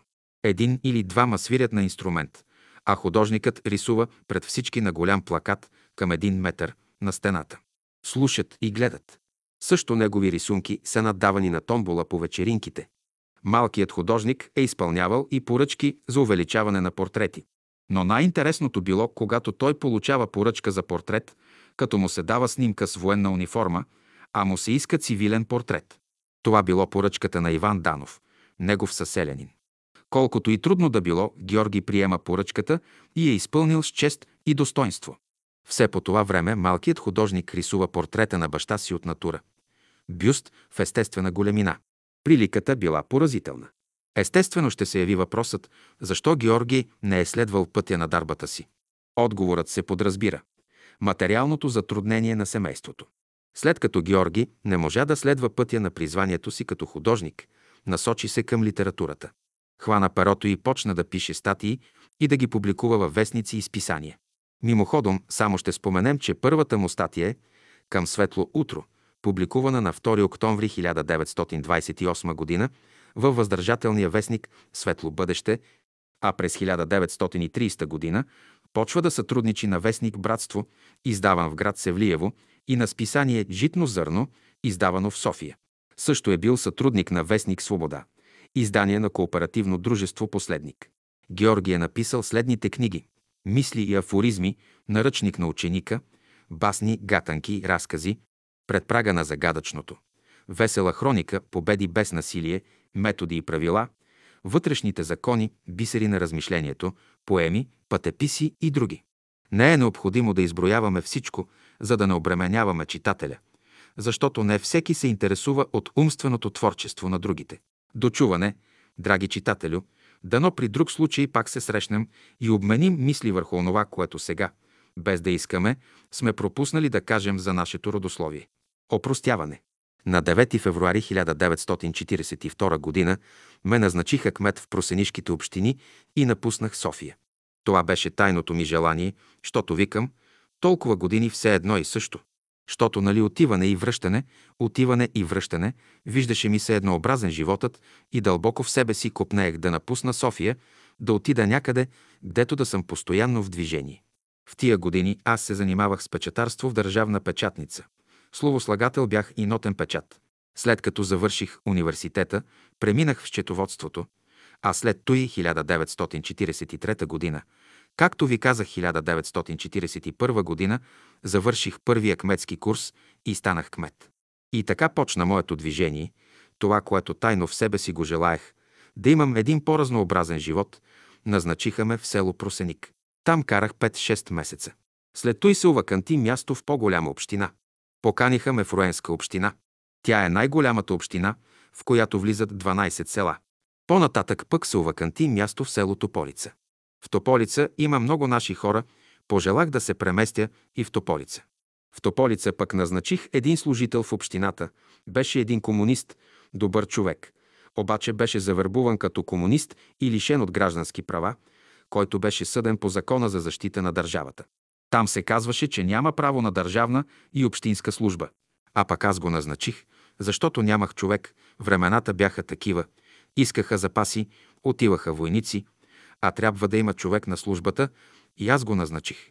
Поради това, че го назначих, околийският управител ме намрази и взе да ме преследва. Един път, като отидох при него по работа, 4 часа ме държа прав пред себе си. Държа ме като арестуван, поради това, че съм назначавал комунисти. Как ще ликвидираме с тия комунисти, когато кметовете назначават комунисти в общините? Викам, дайте ми хора, бе. Дайте ми хора, аз трябва да изпълнявам тази служба. Дайте ми хора. Трябва да назнача хора. Щом не ми давате, аз ще си намеря. И намерих си, и изпълнявам. И въпреки моето застъпване, че той ми е добър и съвестен човек, обаче полицията на времето го потърсиха, без да ме питат мене, веднага го вземаха и го пратиха в Гиген, в лагер. Обаче аз на мястото му не назначих човек. Другите чиновници работеха работата, а жена му получаваше заплата. Той след 9 септември 1944 г. даде изложение, защото аз го поисках от него, и той даде изложение какво отношение съм имал към него като комунист и как съм го защитавал. Така новата комунистическа власт ми опрости греха, че съм бил кмет на предишната власт, която ги гонеше. Глава 37. Из царството на спомените. Георги Събев е роден на 1 април 1906 г. в село Водица, Поповско. Завършва трети прогимназиален клас, сега седем клас в родното си село. Поради липса на средства родителите му го насочват към занаят бъчварство. През 1919 г. става вегетарианец по етични съображения, а за познанството му с новия му майстор за наячия, Бъчвар, който е бил по убеждение толстоист и вегетарианец, го насочва по нови идейни насоки, става ревностен агитатор на вегетарианството. През 1922 г. продължава образованието си в гимназия, където често изнася реферати за въздържанието. През 1925 г. завършва реална гимназия в град Попово и заминава в София в държавната печатница да учи полиграфия. След това завършва Свободния университет, Виш институт за економически науки и тогава минава на работа в счетоводството на печатницата. Понеже по онези години се свикват много запаси за военно обучение, за да избегне военното обучение по идейни причини, завършва курс за кметове и става кмет в Просенишка община, Бургаско, а после в Руенска, а после в Тополишка община и най-накрая в село Медвен, Котленско. Като кмет е залагал за просветната дейност на селените и се застъпвал за социална справедливост. След 9 септември 1944 г. работи като инспектор по труда и социалните грижи към Бургаски окръг и се пенсионира през 1961 г. Срещата му с учителя през 1922 г. и присъствието му на събора на Бялото братство в Търново е нова епоха в живота му. Георги Събев сключва граждански брак с Донка, дъщеря на Георги Куртев, през 1936 г. и става негов зет. Това обстоятелство го прави по-близък и е допуснат в семейството на Георги Куртев с необходимото доверие. Като резултат на едно такова съжителство се явяват записките, които той води за историята на братската градина Файтус.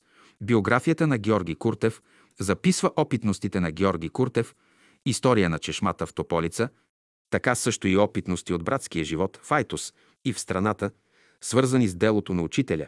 Уважението, което той изпитва към своя тъст, се дължи на онова благоговение, което той има към личността на Георги Куртев – който е израз и образец за един достоен ученик на учителя. Това е причината, че е ценял високо онова, което е виждал и чувал за Георги Куртев. Георги Събев е онзи, който откликва на вътрешните потребности на духа да запише всичко около братския живот в Айтус, за дейността на Георги Куртев и за опитностите на приятелите в школата на учителя. През 1970 г. аз намерих захвърлени в един килер като непотребни неща неговите писания за по-горните заглавия. И то в дома на едного нашего брата, който го имаха за образец на ученик. Това бе Борис Николов. Аз ги прибрах, прочетох и разбрах тяхната историческа ценност. Но онзи възрастен приятел, към когото бяха адресирани, за да даде своето становище, придружено с съответно писмо, беше ги отхвърлил като неща незначителни и безпредметни. В разговора, който имах с него, аз защитавах историческата ценност на този материал, но, уви, без успех. Тогава си дадох дума след време този материал да излезе наяве и да излезе напечатан. През следващите години се запознах с мнението на много съвременници на Георги Събев, които споделяха становището си, че неговите записки не са от особена важност и че не са написани на красив, литературен български език. Аз многократно съм ги преглеждал и отначало не намирах причината защо приятелите не възприемат неговия стил на изложение. Накрая открих. След като всички тези опоненти си заминаха от този свят и никой от тях не остави нещо написано, тогава се оказа, че никой, освен Георги Събев, не написа и не остави нещо записано за тази епоха. И чак тогава пред мен причината излезе наяве. Те ревнуваха от един, който бе свършил някаква работа. Не можеха да се примирят с това и отхвърляха свършеното. Имаше много хора с перо и поетична нагласа, но никой не записа нищо за онова, което бе описал Георги Събев. Аз слушах красиви думи, които политаха във въздуха и изчезваха. Останаха спомените, записани от Георги Събев. Аз срещнах много хора, които се биеха в гърдите и се пъчеха с големи постижения. А всъщност се оказаха безхлебни, празни житни класове. В тях нямаше житното зърно на словото на учителя. И те не можеха да омесят никакъв хляб. И затова те не ни оставиха нищо. На нас поколението, което не бе срещнало нито учителя, нито Георги Куртев, а познавахме учителя чрез напечатаното слово. Нашата връзка с учителя и школата може да се осъществи чрез напечатаното слово на учителя. А връзката ни с приятелите от школата може да стане само чрез напечатаните техни спомени от онази епоха. Днес, когато трябваше да се прехвърлят спомените му за това издание, новото младо поколение също с нетърпение се нахвърляше да променя неговия стил на правоговор и правопис. Аз се възпротивлявах на това. Имаше възражение, че съществува официален български език. В отговор на това обвинение аз ще кажа, че всички онези приятели, през времето на школата на учителя, имаха свой специфичен език. И той трябва да остане такъв, какъвто е, защото той е израз на тяхната личност, индивидуалност и дух. Литературният език се мени при всяко поколение от 25 години и това би означавало, че всяко следващо поколение ще трябва да променя даден авторски текст. А това е груба грешка. Българският език е много точен. Българският народен говор е много точен. Учителят имаше голямо мнение за българският език. Той бе казал Аз за това слязох и се родих в българския народ, защото българският език е най-точният окултен език на земята, защото българският народ е най-старият окултен народ на земята. Смятаме, че отговорът е даден. Вие може да го потърсите още в българските пословици, поговорки, народни умотворения и ще се доберете до една истина, която е определил учителят. Един велик учител не може да слезе в един обикновен народ, да се облече с едно обикновено тяло и да произнася обикновена реч с обикновени думи. То е изключено. Ние сме в царството на спомените на онези приятели, които бяха съвременници на школата на учителя. Това е царството на духа, където Божият дух се изля в словото на учителя. И това слово се въплоти чрез дух и сила, в плът и кръв, чрез живота на приятелите от тези поколения, преминали през школата на Бялото братство 1922-1944 година. Словото на учителя премина през тях като сила и живот и премина в следващите поколения като спомени за онази епоха. Затова тези спомени са спомени от царството на спомените и от царството на духа. Затова, когато влизаме в царството на спомените, трябва да събуем нозете си, да измием ръцете си и с чисти сърца и светъл ум да прочетем тези спомени. Защото те са живот и сила на това Божествено Слово. Само тогава, когато пристъпим към техните спомени с благоговение и трепет, чак тогава ще можем да бъдем допуснати в границите на това царство. А да станем поданици на това царство на спомените, се изисква дълъг период на изучаване, проучаване на тези спомени и сверяване с Словото на Учителя, за да можем да проверим как Словото на Учителя е станало плът и кръв чрез техния живот на земята. А да станем граждани и поданици на това царство на спомените, ние ще трябва да се свържем с тях, за да може Словото на Учителя да премине през спомените на приятелите и оттам да премине през нас и да даде плод чрез нашия живот на земята. А това означава връзка с Словото на Учителя, връзка с школата на Учителя и връзка с учениците на тази школа. Установим ли тази връзка, ние ставаме част от видимата варига на това братство. Невидимата варига е горе и тя е в Словото на Учителя и в невидимата школа на Бялото братство.